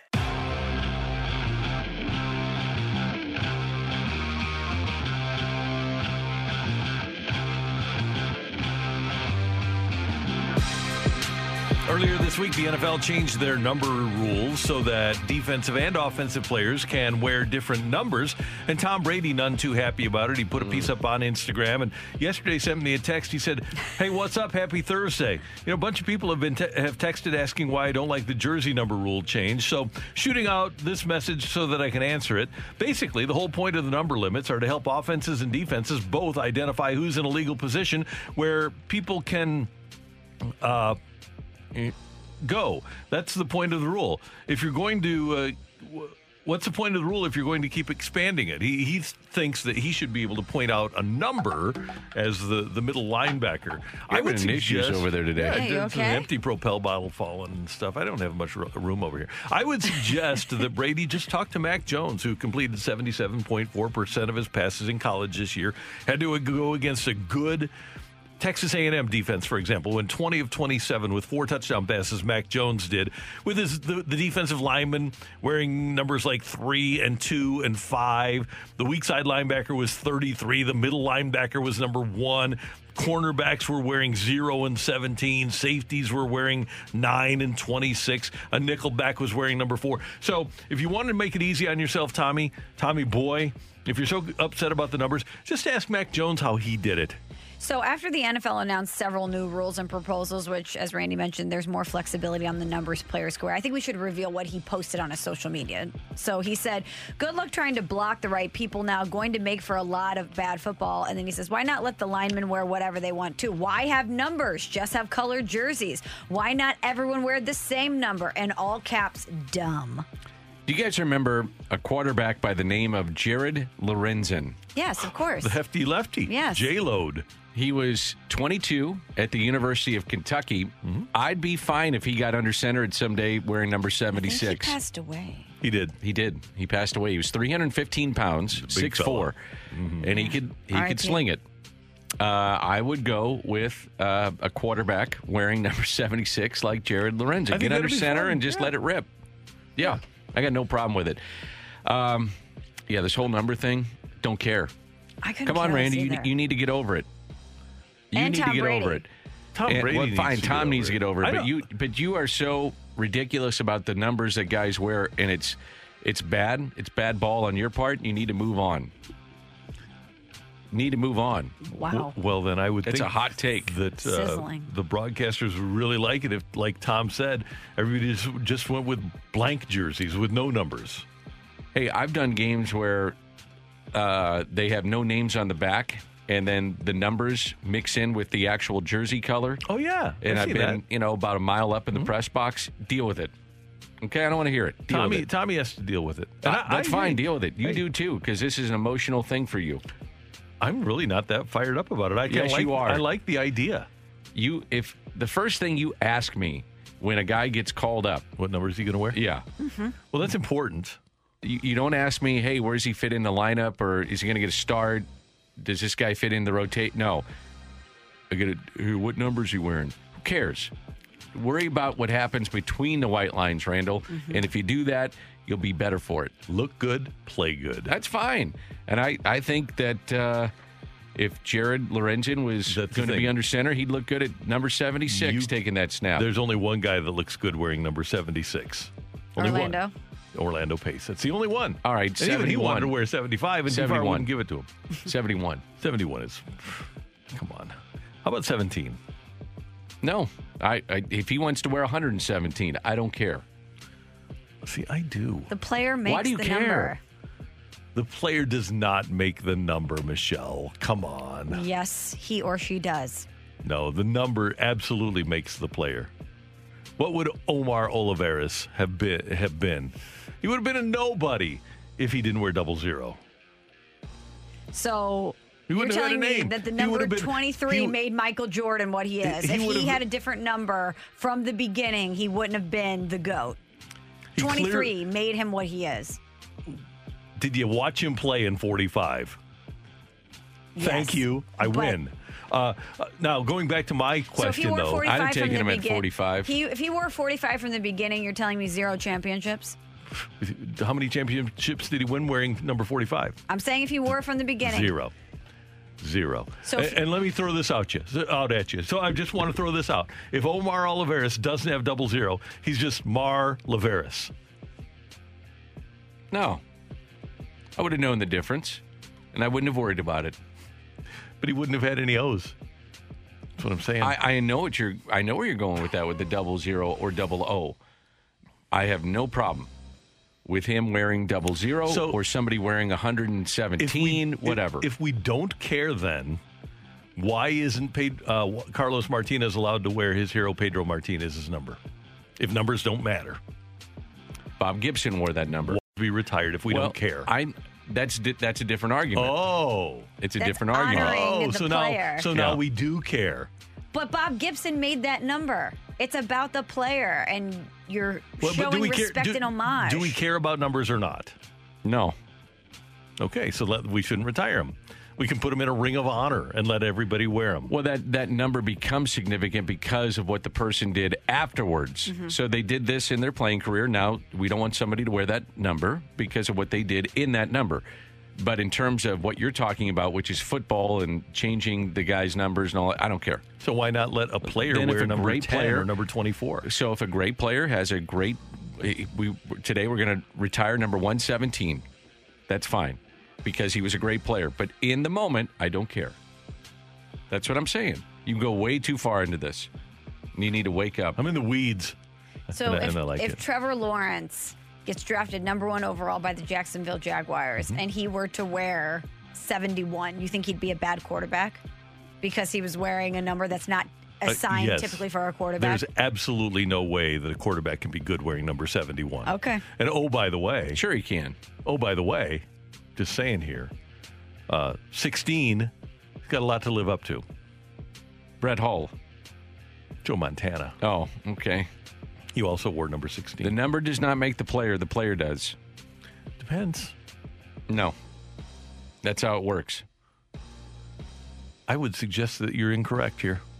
Okay.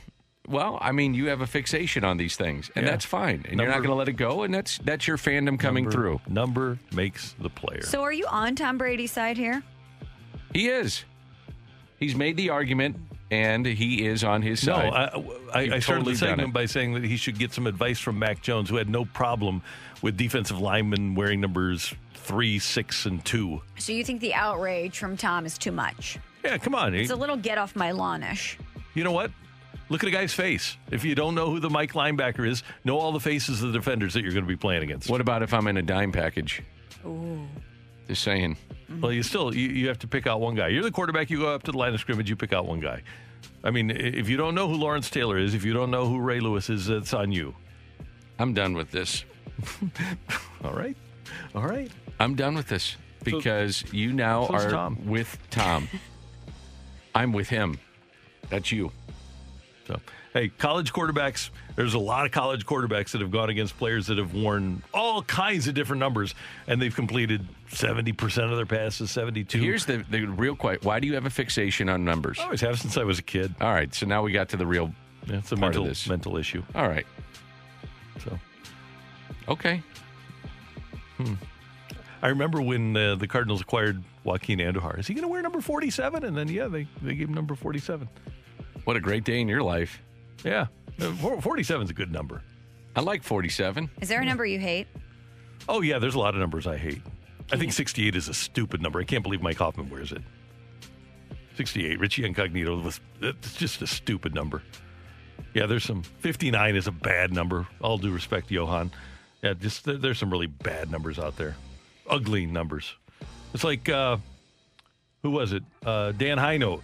Remember Dan Hinote? Danny Hinote Number 58. had a good good run with the Avalanche. He just walked into the and a good run here. yes, he did. Walked into the uh, equipment room and the number. I think he was he, 13 was his number. It was taken at the time by the Blues, and uh, the equipment person uh, said, "Hey, what number do you want?" He said, "Just give me the ugliest number you got." So they gave him 58. 58's an ugly Fine. number. Yeah. He didn't care either. Clearly.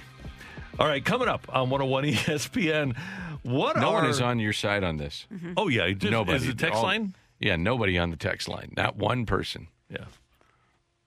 There's got to be some. Player makes Kyle, the though, number. from the 636 blowing my mind. What if golfers wore numbers?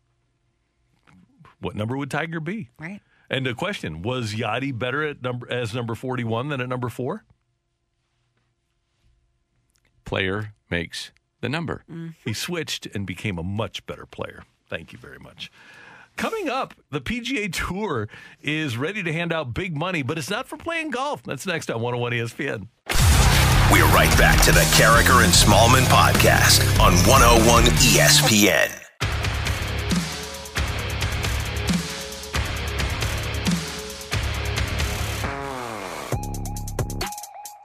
908 in St. Louis, your time check brought to you by Clarkson Jewelers, an officially licensed Rolex jeweler. The PGA Tour has created a new bonus structure that is going to reward the biggest stars regardless of how they perform. Golf Week reports that the new system designed to compensate players who are judged to drive fan and sponsor engagement, players like Tiger and Bryson and uh, Ricky. This is really interesting, and I guess it's an effort to get players more engaged on a social media level and certainly on a media level altogether so that people will Google golfers. Now, there's a couple things here that I think skew towards the best players in the world benefiting from this, but there are several other factors here that I think could be incentivizing for young players. They could get creative and they could really make sure to focus on their brand and on engaging the golf fan online. And I think that's a really smart thing for golf, especially knowing that the Tiger era is likely over, the Phil era, who knows how long that's going to be. There's there's young golfers out there that I think could really benefit from this. There's one play. There's one play only for PGA golfers. The first one to start dating Kim Kardashian is going to win. Wow. I didn't even think about that. She's back on the market. Yep. Clearly would bring a lot of eyeballs and a lot of Google searches to this person. Mm-hmm. They would get the entire pool. Yeah. You're exactly right. 40 million bucks. So you get the the whole pool.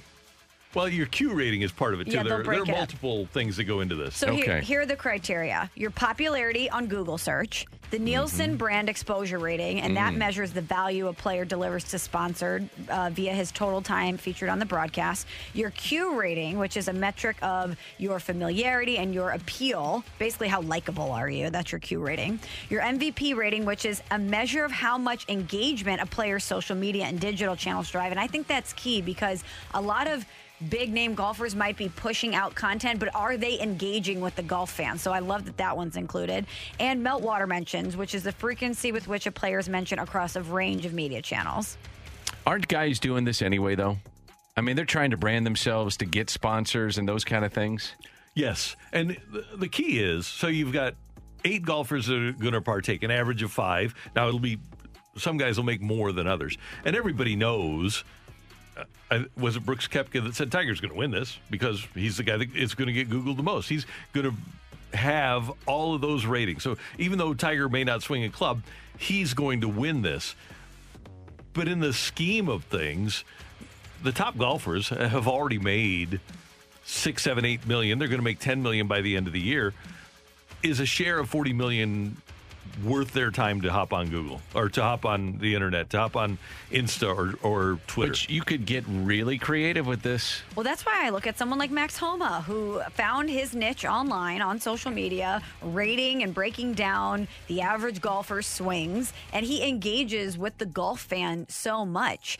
And most of these people, like Tiger Woods, he has an entire team running his social media. But I think for young golfers who are very savvy when it comes to technology, this is a really interesting way for them to showcase their personalities. And I wish baseball would do something like this to incentivize players to engage with their fans and to make them want to have star power online. 314 said, Did you guys see Brooks Koepka and David Portnoy made a bet yesterday to play each other? Now, that would be a way to do it too, because you get very smart. David Portnoy mm-hmm. involved, and he's got a massive following. Yep. See, that's and the, the that's how you to do it. But Koepka is going to be one of these guys. When you start, it's going to be Bryson, it's going to be Tiger, it's going to be Brooks, it's going to be Rory.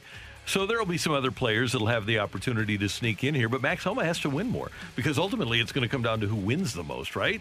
But I, I wish that golf would maybe tweak some of these things a little bit because it it is uh, unfair to just throw the Google search in there because of course Tiger is going to get Googled more than anyone. Of course Brooks Koepka is going to get Googled more than someone like Ma- like Max Homa. Whose name grows the much the most during the season That's from a, a great percentage call. standpoint? Max Homa obviously has more If room win. to grow and, and, and engage. Yeah, but if you win, that'll you will. So Absolutely. that's that's the other thing. The, the texter here three one four. This is designed to stop foreign tournaments uh, or overseas tournaments and tours from paying large appearance fees and stealing uh, name players away from the PGA Tour. Well, they stole this from Saudi Arabia. The idea of this came from uh, a player impact. This is called the Player Impact Program, uh, the the PIP, and it was a product of what they're doing in Saudi Arabia to try to get players to play over there. But but they were handing out big money to for Tiger to go over Right. there and play and that kind of thing. And that's not going to stop. What if I could just show up and get you know four million bucks for an appearance fee instead of worrying about my social media? Do that, right? Yeah, and the, the best guys are, hard to say are going to to get that. that. Yeah, it'll be interesting. It'll be fun to watch these guys as they evolve on social media. I also wonder which golfer has the highest Q rating because just because you're the most Googled doesn't mean you're the most likable Well, guy. I still think that's going to Tiger leave, still. leave Tiger out of it. I, I, I'm with you. I think Tiger still, even with everything he's been through, is he he stops the, the needle with everything, Yeah. and no matter what he's doing. And if I had to guess right now, I would say Rory. Rory's pretty likable. Plus, No, where well he's known. from, world worldwide appeal. Mm-hmm. I think DJ's got appeal. Yeah, definitely. But because is he he's just so good. Do people really like him or are they intrigued by him? He's great, but he's had some some things that I don't know if people necessarily li- well, you know, he's out there with Wayne Gretzky and Well, in the that's caddy uniform. that's the thing. He's- Paulina probably helps him out. That's what I was There game, you go. Good point. Yep. Coming up next on 101 ESPN, it's time for You're Killing Me, Smalls. We're right back to the Karraker and Smallmon podcast on 101 ESPN.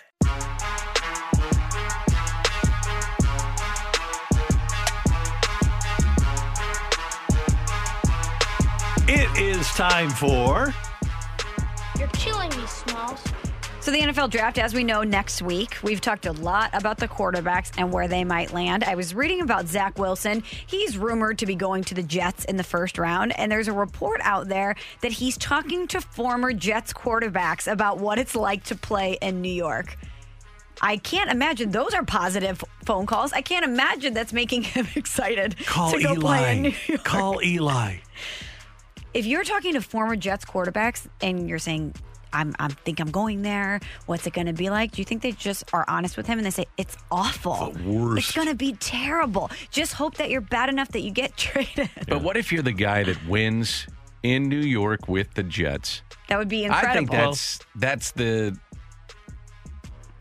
I, you know, that's what pulls you in. You're a competitor. you're a star forever if you're the guy. yes, you're the guy, and your marketability in that oh, town could be awesome. It could be great, but if he's talking to former Jets Oh, quarterbacks yeah. who were not the guy, I'm sure their experience was not great. Talk to the For guy sure. who was the closest to being the guy. Mark Sanchez, yeah. All the 17 year old girls are going to love you. he's going to say, it, the media's tough, and then your coach is going to get a tattoo of you on his body. Yeah, And he I- loves feet. He does love feet. I have some. I'd, I'd like to help you with your killing me, Smalls. I would love some help. Give me the Okay. assist, Dan. Well, you got to hit it. You're killing me, Smalls. Okay, so um, this is breaking this morning, and it's oh, on hold Twitter. On. Should so we get it's- this breaking news Flash sound? apparently Do you have official. that? Uh, Hold this- on, let's make it a super official here. I think this is official. Okay. Well, okay. it's from the New York Times, so Oh, well, yeah. I'm All right. nervous. The All We got drama. news is breaking fit to news print. here. The drama. Are we here? Do we have it? Oh, Emily, the suspense is killing me. 101 ESPN breaking news alert. Okay, go. Uh, this does kind of fall into Yes, you're killing me, Smalls, and sports. we source news from all over the place. Don't really like to go into politics here. Uh-oh, However, it is a sports figure going into politics. Uh, breaking news Caitlyn Jenner, uh, the Republican former Olympian and prominent transgender activist, is set to run for California governor. Those close to her said. And, Wow. Uh, so she has made that decision today. 1976 Summer Olympics decathlete, decathlon champ, Yes, formerly Bruce. Formerly Bruce. right. Caitlyn Jenner. Wow. Running for governor of California. Is Kris Jenner going to be the campaign manager?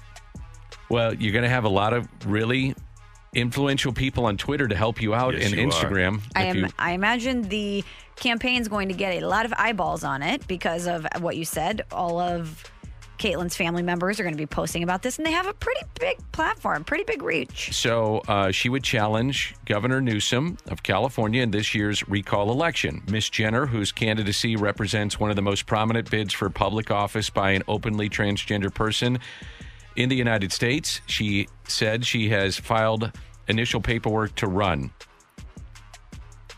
Mm, let's see, anything else in here? No, but apparently she's going to run. Interesting.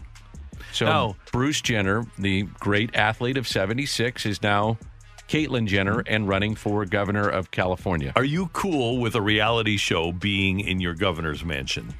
Well, Yeah. All access. yes, I, absolutely I am. Let's see it. I would love to see what goes on Yeah, you Me bet. too. behind closed doors. Yep, I don't know be if we would love it. They represent the people. They do. So let's see what happens. Wouldn't that be interesting too? Because it would obviously be things that had happened prior while you're filming and editing, Mm-hmm. and you would know how things played out. So get to get to go back and look at how things went down politically, then knowing what the ripple effect had been, that would be very interesting. Is Caitlyn still on the? Uh, their show got ca- or they stopped doing the show, right? I think and it's they- the final season now. and they put it out on Instagram, correct? Like now they're doing the show essentially, but doing it through Instagram. I know that the final season I think is airing right now. Okay. I don't know what they're doing. Is she after on that show still? I don't know. I, d- I know I've seen some clips with Tristan Thompson. He's back in the mix. Oh, Okay. thank goodness. Right. I know, Randy, you were concerned about Yeah, it's a that. big Khloe deal. and Tristan back together. I think they're trying for baby number two. All which, right. Which Dan already knew. And Khloe looks completely different. Khloe you- you used to look like a lumberjack. She apparently, Randy! Uh, Well, I'm just don't saying. say that. Well- She's beautiful. Uh, she is now. she always has been. No, come on, Michelle. Randy! The surgery helped her. It's, it's not. She didn't have a botched. Everyone is beautiful in their own way. Thank you, Michelle. That's what makes us all I'm not unique. saying there are not beautiful lumberjacks. Oh my goodness. This is shade on another level. Let's not Are you go there. disagreeing with this? I am totally disagreeing. Oh man. I think she is great and I don't think we should diss Everyone is, Khloe. is beautiful and Everyone is beautiful. That's right. In their own way. That's true. And Mm-hmm. I just read a thing from her, and she was saying that all of the constant criticism about the way she looks compared to her sisters has taken a toll on her from a mental health perspective. And so surgery is a good thing. I don't think that they've denied having surgery. No, all I'm- of them. and I'm saying I she think looks- they're very they're very does- open about I it. I don't think she looks like a We're lumberjack anymore. Move up the crossover to 9:30 because Walt Jocketty's coming up later in the show at 9:45. Looking and- forward to that. And I'm uh, let me get this out there for all the lumberjacks. No offense, I like lumberjacks. Oh, there's a whole what thing numbers? out did- there, by the way. well, what numbers do they wear? Well, Have you heard, by the way, about Khloe would have been in the 70s, the 60s, and now she's probably in the 80s or the teens. Have you heard about this thing called lumbersexual? I have not, Michelle. Well, if you like lumberjacks, Randy, check it out on Instagram. You know what? I just got called out. The writer needed to talk to me about something. So that's You're killing me, Smalls. Killing me, Smalls. Okay. So, guys, let's talk about the Reds game last night. As you know, Reds, Reds and Cardinals Oh, yeah. rivalry renewed. Nick Oh. Castellanos He's back in town. Back People in are going to be going wild tonight at Busch. fans are going to be upset. But you bet. Speaking of fans and speaking of the Reds, there was an interesting moment in the Reds Diamondbacks game last night. I was just trying to help out. You're killing me, Smalls. Thank you, Dan. No I, problem. I appreciate your help. Okay. Um, bottom of the sixth inning, home run by Suarez. Most fans excited when there's a home run, but not this fan. Oh, did you see the guy? Oh, we have it on. You're We killing me, here. Smalls. Watch the fan go after the Suarez homer. oh no! Oh man down! and then the little kid runs in and gets it. Uh, not only did he not get the home run ball, he Oh. dropped his nacho. Nachos everywhere. Got a hole in my jeans. Oh, he's crestfallen. But still, they get it. They just hug it out. You did your best, Dad. I was watching that game. You were? Did you see this happen Yes. in real time? Yes. So if you if you need the visual again, our man sees that the home run is coming towards him. There's obviously less people in the stadium, so the seats in front of him are open. He's there with his son. He has the nachos in one hand. He goes to grab the home run ball and he dives across several open seats. Doesn't get the ball and loses his nachos and rips a hole in his jeans. He went oh, down about three or four rows. Yes. And it looked like it was really painful. One, and then he two, got three. up. I'm watching it again. Three, four rows. Yeah. You're right. The the nachos went everywhere, and the the little kid did get the ball. There was another little kid there, not related to him, I don't believe, because then he went back up to his seats and had to hug his son, who was a little guy. And so there was Miss Nachos and the Miss Souvenir. And did you see the son kind of gave him the half hug? It was Yeah, like, like, eh. all right, thanks, Dad. Yeah. He was like, I'm, Good go- I'm going to good hug you, but you didn't get the ball and you lost my nachos. Yeah, little guy was not happy. Not thrilled. No. And again, watching this video, it was just your standard ballpark nachos, the circle chips with the regular standard nacho cheese. So we're not talking pulled Yeah, pork nachos or tater tot nachos or anything like that. Hey, what's that lumberjack show? I don't know. I can tell you this that the Pittsburgh Pirates are in LA in August 16th, 17th, 18th. So you can go watch your favorite team, the Lumber Company. I was I was actually talking to Michelle. Oh. Or are you talking about what I mentioned? Yeah. So it's it's Oh, I see it now. Okay. It's called lumbersexual, and it's where people are attracted to only lumberjacks. The beard, the Paul Bunyan vibes, plaid. See, and I do like Khloe Kardashian. So there you go. Well, you're saying that she's Hmm. hot, then, is what I'm gathering. I, I said that I have no problems with some lumberjacks. Need to hold on to some outdoor based ruggedness, thus opting to keep a finely trimmed beard. That's right. Like it. That's some what it says some here. people are Instagram famous just for being hot lumberjacks. Cards and Reds tonight at the ballpark. Uh, hot lumberjacks. I don't know if we can continue this conversation, so we'll preview the Redbirds and the Red Legs. Wait a minute, she's not done with You're Killing Me, Oh, I'm She said she I'm gave done. me the Oh. signal that she was. All right. Yeah. We're so good here. KK and Gray tonight, and we'll preview it for you on 101 ESPN. We're right back to the Karraker and Smallmon podcast on 101 ESPN.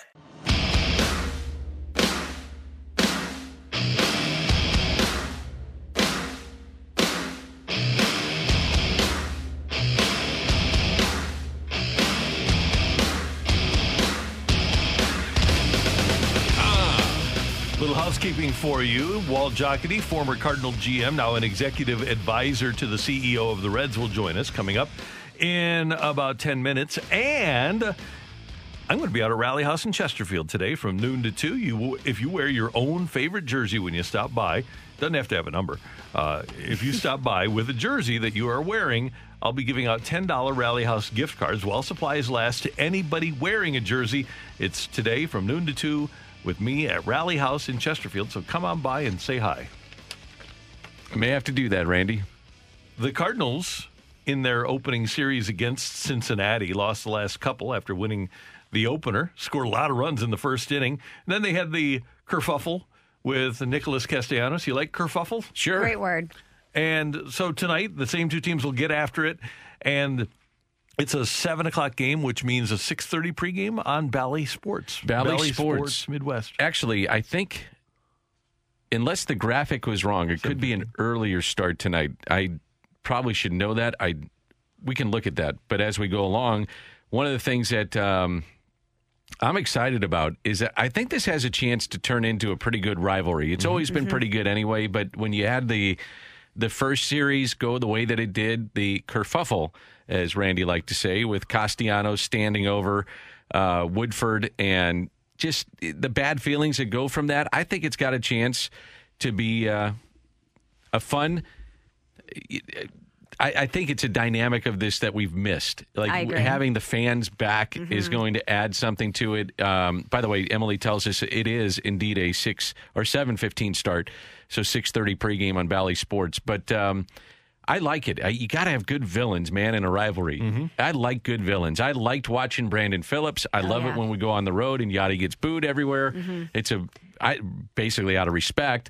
And it's fun to have villains, and we're going to have a couple. I was a little disappointed that Castellanos walked it back so much in the wake of everything. I understand why he did it. He obviously wanted to talk about how much he respect respects Waino and Yadi. But I'm with you. I wish he would have leaned into it a little bit more. I wish he would have talked about it and dissed the Cardinals a little bit more because I love the bad blood. Wait till tonight. Okay. So wait Yep. till you get all the booze, and if he's on a post game Zoom and he's asked about it and comes out with something that's clever or you know says yeah you know whatever about the fans here and they can boo me all they want and this is going to be great then people are buying in. Yep. they're all over it. And i think that's what makes it fun. And i like the matchup tonight. It's kk against sonny gray. Sonny gray is really good when he's right. And by all accounts the reds got him right. So um, the pitching matchups are pretty good this weekend, especially on Sunday. You got Castillo and Flaherty, so you got the guys that matched up on opening day. And we would expect that we'll see Tyler O'Neill this weekend as early as tonight. And I wonder if Mike Shildt puts him right back in there. I think he, yeah, I think he has to. You go, you go against the right-hander though. I'm okay. I think he's Williams is going to be so. i- i- Williams, Carlson, O'Neill. I say, yeah, I would put Williams in right, Me too. O'Neill in left, Carlson in center, Edman at second base. I would have that too. That you know it was interesting what Mike did this last week with uh, a lefty on the mound in Corbin when Williams was swinging the bat well, he played him. And you know what? With Tyler O'Neill, again, you're you're wanting to find out what you have early in the season, so play him. He's got to play against everybody. And the Cardinals obviously need to put things together. They they didn't hit for a long time, didn't pitch for a while, and they've had games where they've hit really well. They they've had the, the blowout games. When they've won, they've won blowout games.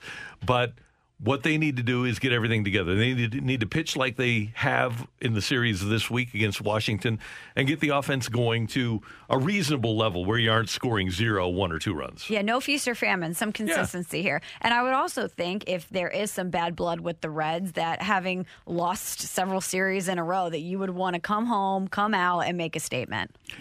Cardinals, by the way, one of five teams with three or more games featuring ten or more runs. That's feast or famine. It And really they- is. And they've been shut out three different times, and we're not even ten percent uh, through the season. So it really, truly, when you say it, you're, you're right. It's feast or famine with the offense. And David Cul- David Bell knows the Cardinal culture. He played here. He was a, a coach here, and he was he he knows that their former manager Bryan Price said, "We come in here and we don't expect to win."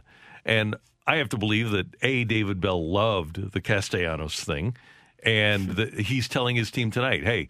You are on a level with or above these guys. Don't be intimidated by the Cardinals. This is not the the rivalry that it once was. This is a real rivalry Yeah, now. and it comes down to pitching. I mean, if they get any kind of pitching, they're in the rivalry, and they have struggled here. There's no question that that is is part of it. I really find it interesting that, and I mentioned it in the Redbird report. The Cardinals are hitting 225 as a team. League average right now is 233, major league average. Strikeouts, Cardinals are uh, right in the middle of the pack of strikeouts in Major League Baseball. So when you're watching the game and you're like, man, the, this team is striking out a ton, that's what's going on throughout Major League Baseball. It's a frustrating aspect of the game right now. Cardinals have scored uh, 85 runs. That's 10th in Major League Baseball, fifth in the National League. But it has been with those big innings. They've had four of the 160 innings that they played, doing some research here. They've had a six run first inning opening day. April 13th, they had a nine run inning. April 17th, a six run inning. April 19th, a five run inning. It's coming in bunches or it doesn't come at all. Get three of those this weekend. Yeah.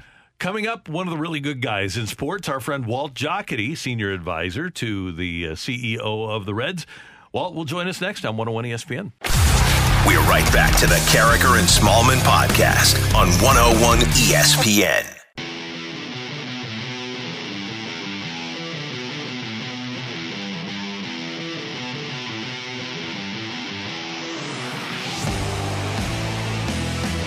With Michelle Smallmon and Dan McLaughlin, I'm Randy Karraker. Great to have you with us on 101 ESPN. And we head to the Brown and Crouppen Celebrity Line, and our friend, the former Cardinal general manager and now a senior advisor in the Reds front office, Walt Jocketty, kind enough to take some time with us as the Reds get ready to visit St. Louis for the weekend. Walter, great to have you with us. How you doing?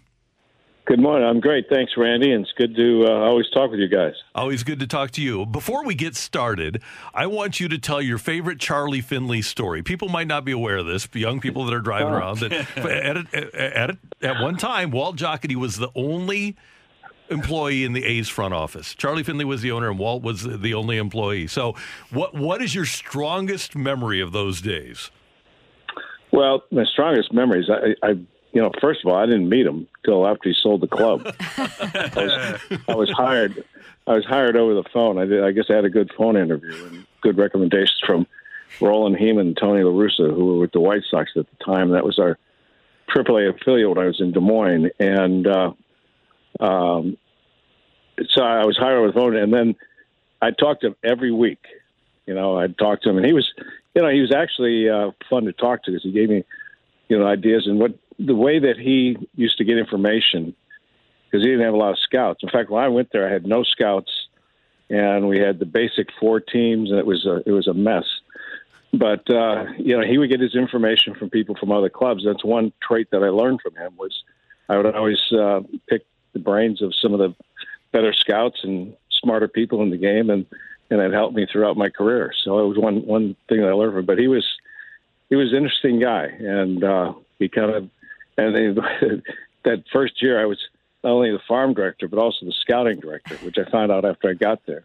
And we, as I said, we had no scouts, so we had to do the entire draft uh, off this scouting bureau. So I was in spring training, trying to do spring training and getting these reams and reams of scouting reports and trying to put something together. And, and um, we ended up having a, a decent draft, I guess. We had a couple. One guy that made it is, uh, ended up being a, still a, a scout for us in Cincinnati. Game guy by the name of Rich Bordi, but it was it was interesting. It was good, actually, basic training for me, and and uh, uh, I learned a lot that year. Well, speaking of spring training, Walt, I was reading an article 20 years ago. It's hard to believe it's 20 years ago, but April 2nd, 2001, you're the GM of the Cardinals, and a guy by the name of Albert Pujols, who's a rookie, is added to the roster to replace an injured Bobby Bonilla. And your quote at Mhm. the time was, he's unproven, but he's certainly shown every indication that he can compete at the major league level. We'll see what develops. How good did you think he could be at that time? Oh, come on, Walt. You knew. You knew. Everybody knew. Well, let me tell you, this is, and you can ask Buddy Bates this story. Um, I had a feeling in spring training that he was going to be a pretty special player, and Buddy had assigned him a number. uh, I don't know, a high number of some sort. I swear to God, I told Buddy, I said, "You better get this guy a pretty good number. He might be retired one day." And he ended up getting, yeah. So that's the truth. I mean, it, wow. Buddy will verify that. I mean, he's, he was just that good. I mean, because I watched him very little because he wasn't in the minor leagues very long. I saw him in um, uh, Potomac. He played in Potomac, and then I saw him in in the Arizona Fall League, and uh, he was just amazing. And the spring training, he just was incredible. You know, you know, while we reflect now on on Albert being here, Yadi is going to the Hall of Fame. Albert is going to the Hall of Fame. Larry Walker is now in the Hall of Fame. Uh, I'm probably missing somebody here from this group of, that you assembled in the early 2000s, mid 2000s, and I think Scott Rolen is going to the Hall of Fame. Do you reflect now on it and go, "Wow, this was uh, really good"? I mean, you Yeah. knew they were good at the time, but now you reflect on it and you say that was elite. That was special.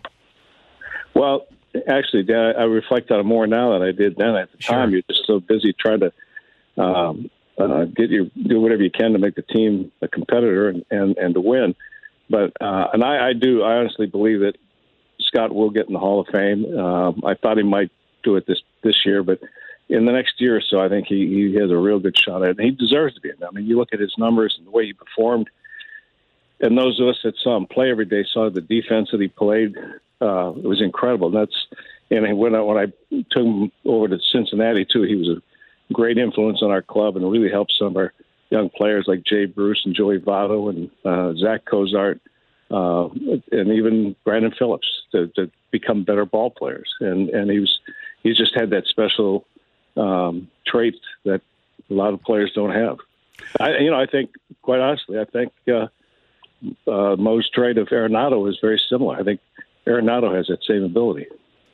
Well, Jocketty with us on 101 ESPN. Walt, uh, my guess is that the offense that the Reds are getting in 2021 is what you expected in 2020 when you put that team together. Exactly. I think uh, we, I don't know what happened last year. I don't know if it was just because of the shortened season, they just weren't prepared or whatever it was, but we just didn't uh, hit on all cylinders like we are this year and like we thought we should have last year. And it, it's, uh, you know, it's just been fun to watch the offense. Unfortunately, our, our bullpen has not been very good. And, you know, the starting pitching's been good for the most part. Uh, Sonny Gray's back. You'll see him, I believe, tonight or tomorrow. Tomorrow, I think. Or no, tonight. Sonny goes tonight, And, uh, yeah. And then uh, um, uh, the, the, the one guy that so far, knock on wood, has been really good for us is Tejay Antone out of the bullpen. And he's been a, a lifesaver uh, for us. But the other guys have performed good at times, but, uh, you know, we just had a horrible series against the Diamondbacks the last three days, and it was, you know, it's tough to watch. But, uh, you know, it's uh, still a work in progress. Well, you used to be able to, you, you could build a bullpen during the season and you would go out and find arms. How valuable, though, in, in doing those sorts of things was a guy like Dunk? There were so many times where he could, he Oh, would, yeah. you, you can go ahead. You can answer that that way. No, uh, you know, I, I just had dinner with Dunk a few weeks ago, and and uh, he looks great. He's doing great, and he's living down in Tucson. I live in Phoenix, and uh, you know, I knew I could pick up uh, a pitcher here and there, and and uh, um, and Dunk used to get uh, Tony used to get on me once in a while, and he said, you know, it would be nice to give Tony a finished product one time, or give Dunk a finished product. I said, yeah, I know, but I, I I believe in him so much that I knew. I mean, just look at the guys that he he uh, perfected and, and, and improved. I mean, we got uh, um, Chris Carpenter. Chris was hurt, and and you know we thought we had a we were acquiring a guy with a great arm, but you know Dunk really helped him, and uh, all the way to guys like uh, Weaver. When we got Weaver from uh, in that trade, that uh, you know he was a guy that uh, had had a so-so career, but had a, played a big part in the playoffs for us. And I think Dunk had a lot to do with that. Well, what was your reaction when you heard Tony La Russa was coming back to baseball to manage the Chicago White Sox?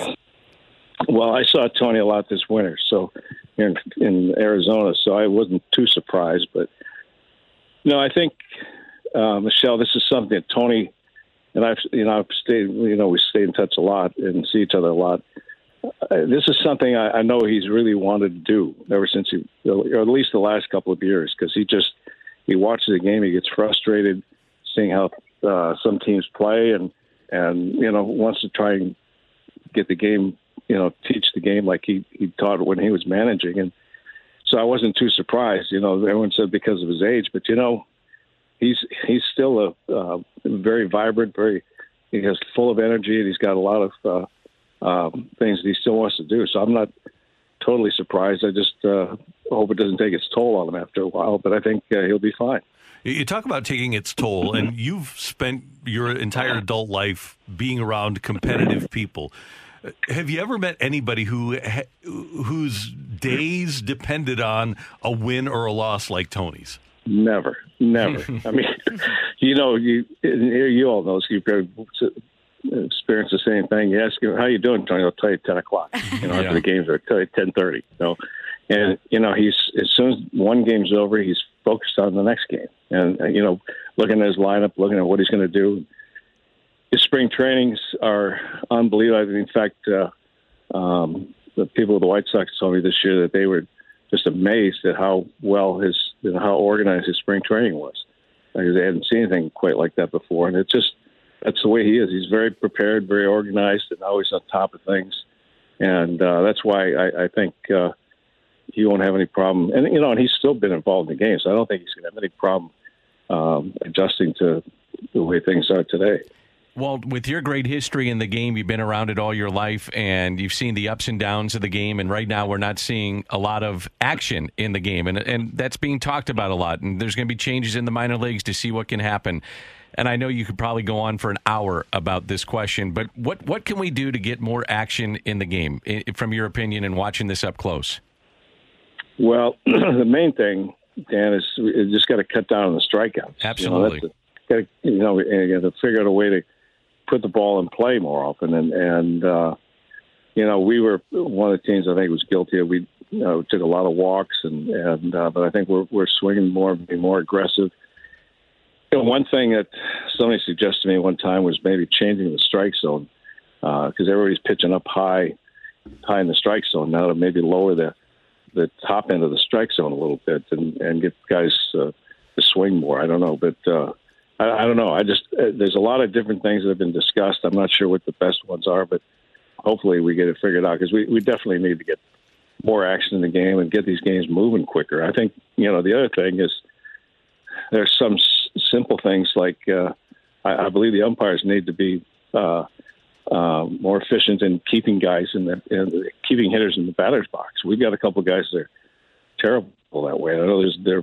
I watch games. I watch games all the time, every day, and and there's team, a lot of batters that you know, they get out of the box, they walk around, and come back. I mean, make them stay in the box. That's the rule, you know. Yeah. And uh, that would speed things up a little bit. So there's a lot of different things that uh, some rules some rules are in the books now that could be if they were enforced a little better. I think would be uh, more productive. Hey, Walt, uh, my final question for you, and it's a privilege for me to do the, the Hall of Fame and MC it, and I've done it since its inception. And when um, I see the guys that you brought to St. Louis, you always make a point to come back, whether it's Big Mac or Rolen and some of the other guys. Ray Lankford, obviously, another one. There's been a bunch. Wh- What's that like? I, I've specifically watched you a few times, and I don't mean to embarrass you here. I mean this in a good way. I see the tears in your eyes. I see the tears rolling down your cheeks.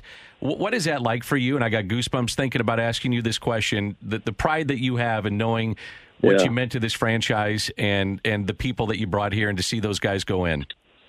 Well, thanks, Dan. Appreciate it. It, it, does mean um, a great deal to me because, you know, you look back now and reflect on things you did throughout your career, and and I, I, I'm very proud of the guys that we brought into St. Louis and the guys that have gone into the Hall of Fame in St. Louis, but also into uh, Cooperstown. But you know, it's it's uh, it's like I, I I guess I feel like a proud papa. You know, it's guys that you you bring into the organization that helped us win and helped us be competitive, but uh, you got to know and got close to, and I still stay in touch with quite a few of them, and and uh, you know, it's just it's a it's a great feeling. It's um, and that's pretty much what now in my career all I do is advise. And whether they listen or not, I don't know, but uh, the only thing you have left really is memories, and we had uh, tremendous memories in St. Louis. We had just a great uh, run there and uh, a lot of fun. We had great people uh, like all of you and and uh, the fans that were there and all the friends we had. So it was, uh, and in addition to the players, the people we worked with. So it was a great time. Walt, it's it's 46 and cloudy in St. Louis. I'm sure it's that way in Phoenix too, right?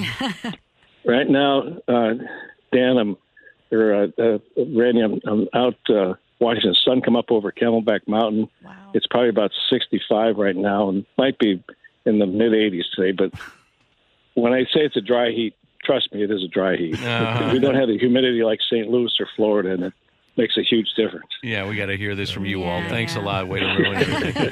hey, it is so good to hear your voice, and uh, we, we appreciate you did for the Cardinals and all you did for St. Louis. And uh, on behalf of Dan I and myself, uh, all you did for the media, you made our job so much easier. I've told you that before, but we really Well, do thanks. appreciate you, Walt. Thanks so much. Well, well, thank you. I appreciate it, and I, I do watch you a lot, Dan. So you guys do a good job. Thank you, Walt. I'm, I'm going to say that I had the chance to visit with the great Walt Jocketty on the broadcast Oh. tonight. I, so you better be listening to our feed, okay? I'll be watching. I will. I, I love it. will. I love it. Thanks, All right, Walt. guys. Appreciate you, it. Walt. Take care. Thank you, Matt. Means a lot. Okay, bye. That is Walt Jocketty with us on 101 ESPN, one of my all-time favorites. He, he was spectacular for a guy that, uh, in, for me personally, that was young in my career and doing this stuff. And, you know, you, you have some things that happen where the team doesn't play well. Sometimes they're playing great, you uh-huh. know, and you may say something, and he would always pull you, you know, Dan, yeah, here's what we're trying to do. And going to dinners and stuff. Like, that was the neat thing, too, is being at a dinner with Walt Jocketty, Tony La Russa, maybe somebody from the front office, maybe Mo was there too, and I would just I would shut up. I would never say, but they would be kind enough to invite me to listen into their, you know, intimate conversations about the game, and that's when you learn, man. And that's what I really miss about not being on the road is those conversations is when you learn about the game more than ever. And he was spectacular to me. We'll be tuned in tonight. Before that, we'll be tuned in for you and BK. Yes. Uh, I'm not sure who we have coming up, But it's gonna You be put me on the spot. I was thinking know. about something with Walt. Now I can't even think about it. Uh, Wait a minute. It might be here though. Great job as always. Thank you. Thank yeah, you. you do your wrap up, and I'll look for who we got. Michelle, have a great weekend. Oh, I got Nick Leyva's coming up. Oh, I love Nick Leyva. Yeah, One of the all-time greats. yeah, former uh, base coach for Whitey and some of those great teams. World Series in 1982. That's right. Great. Looking forward to it. Have a good weekend, Michelle. Thanks, you guys too. And we thank you for tuning in, texting in, and being a part of the show for all of us until Monday morning at 7. Have a great weekend, St. Louis. You've been listening to the Karraker and Smallmon podcast, powered by I Promise. Hi, this is Chris Howard, host of Plugged In with Chris Howard. The College Football Playoff Committee made their decision on Sunday, and as much as I loathe the idea of Ohio State losing their way into the College Football Playoff, I 100% agree with OSU making it in over Bama. Nick Saban citing some hypothetical point spreads to prove his point that the tie deserve a spot in the college football playoffs holds little substance when you consider Bama's best win is over Texas. No, the committee got it right. TCU had a great season with far more ranked wins than Bama and didn't deserve to lose their spot after playing a surging Kansas State in a championship game. And Ohio State, while not playing some of their best ball later in the season, was still 12 0 until they came face to face with my Wolverines. While the college football playoff system isn't nowhere near as good as it could be, it's better than what we had. And in a few years, it will be better for all of college football. Hi, this is Chris Howard, host of Plugged In with Chris Howard. Get the latest odds and trends for every professional and amateur league out there. From football to basketball to soccer and esports, we've got it all at betonline.net. And if you love sports podcasts, you can find those at BetOnline as well. And don't forget BetOnline for the NHL, MMA, boxing, and golf. Head to the website today or use your mobile device to learn more. BetOnline, where the game starts.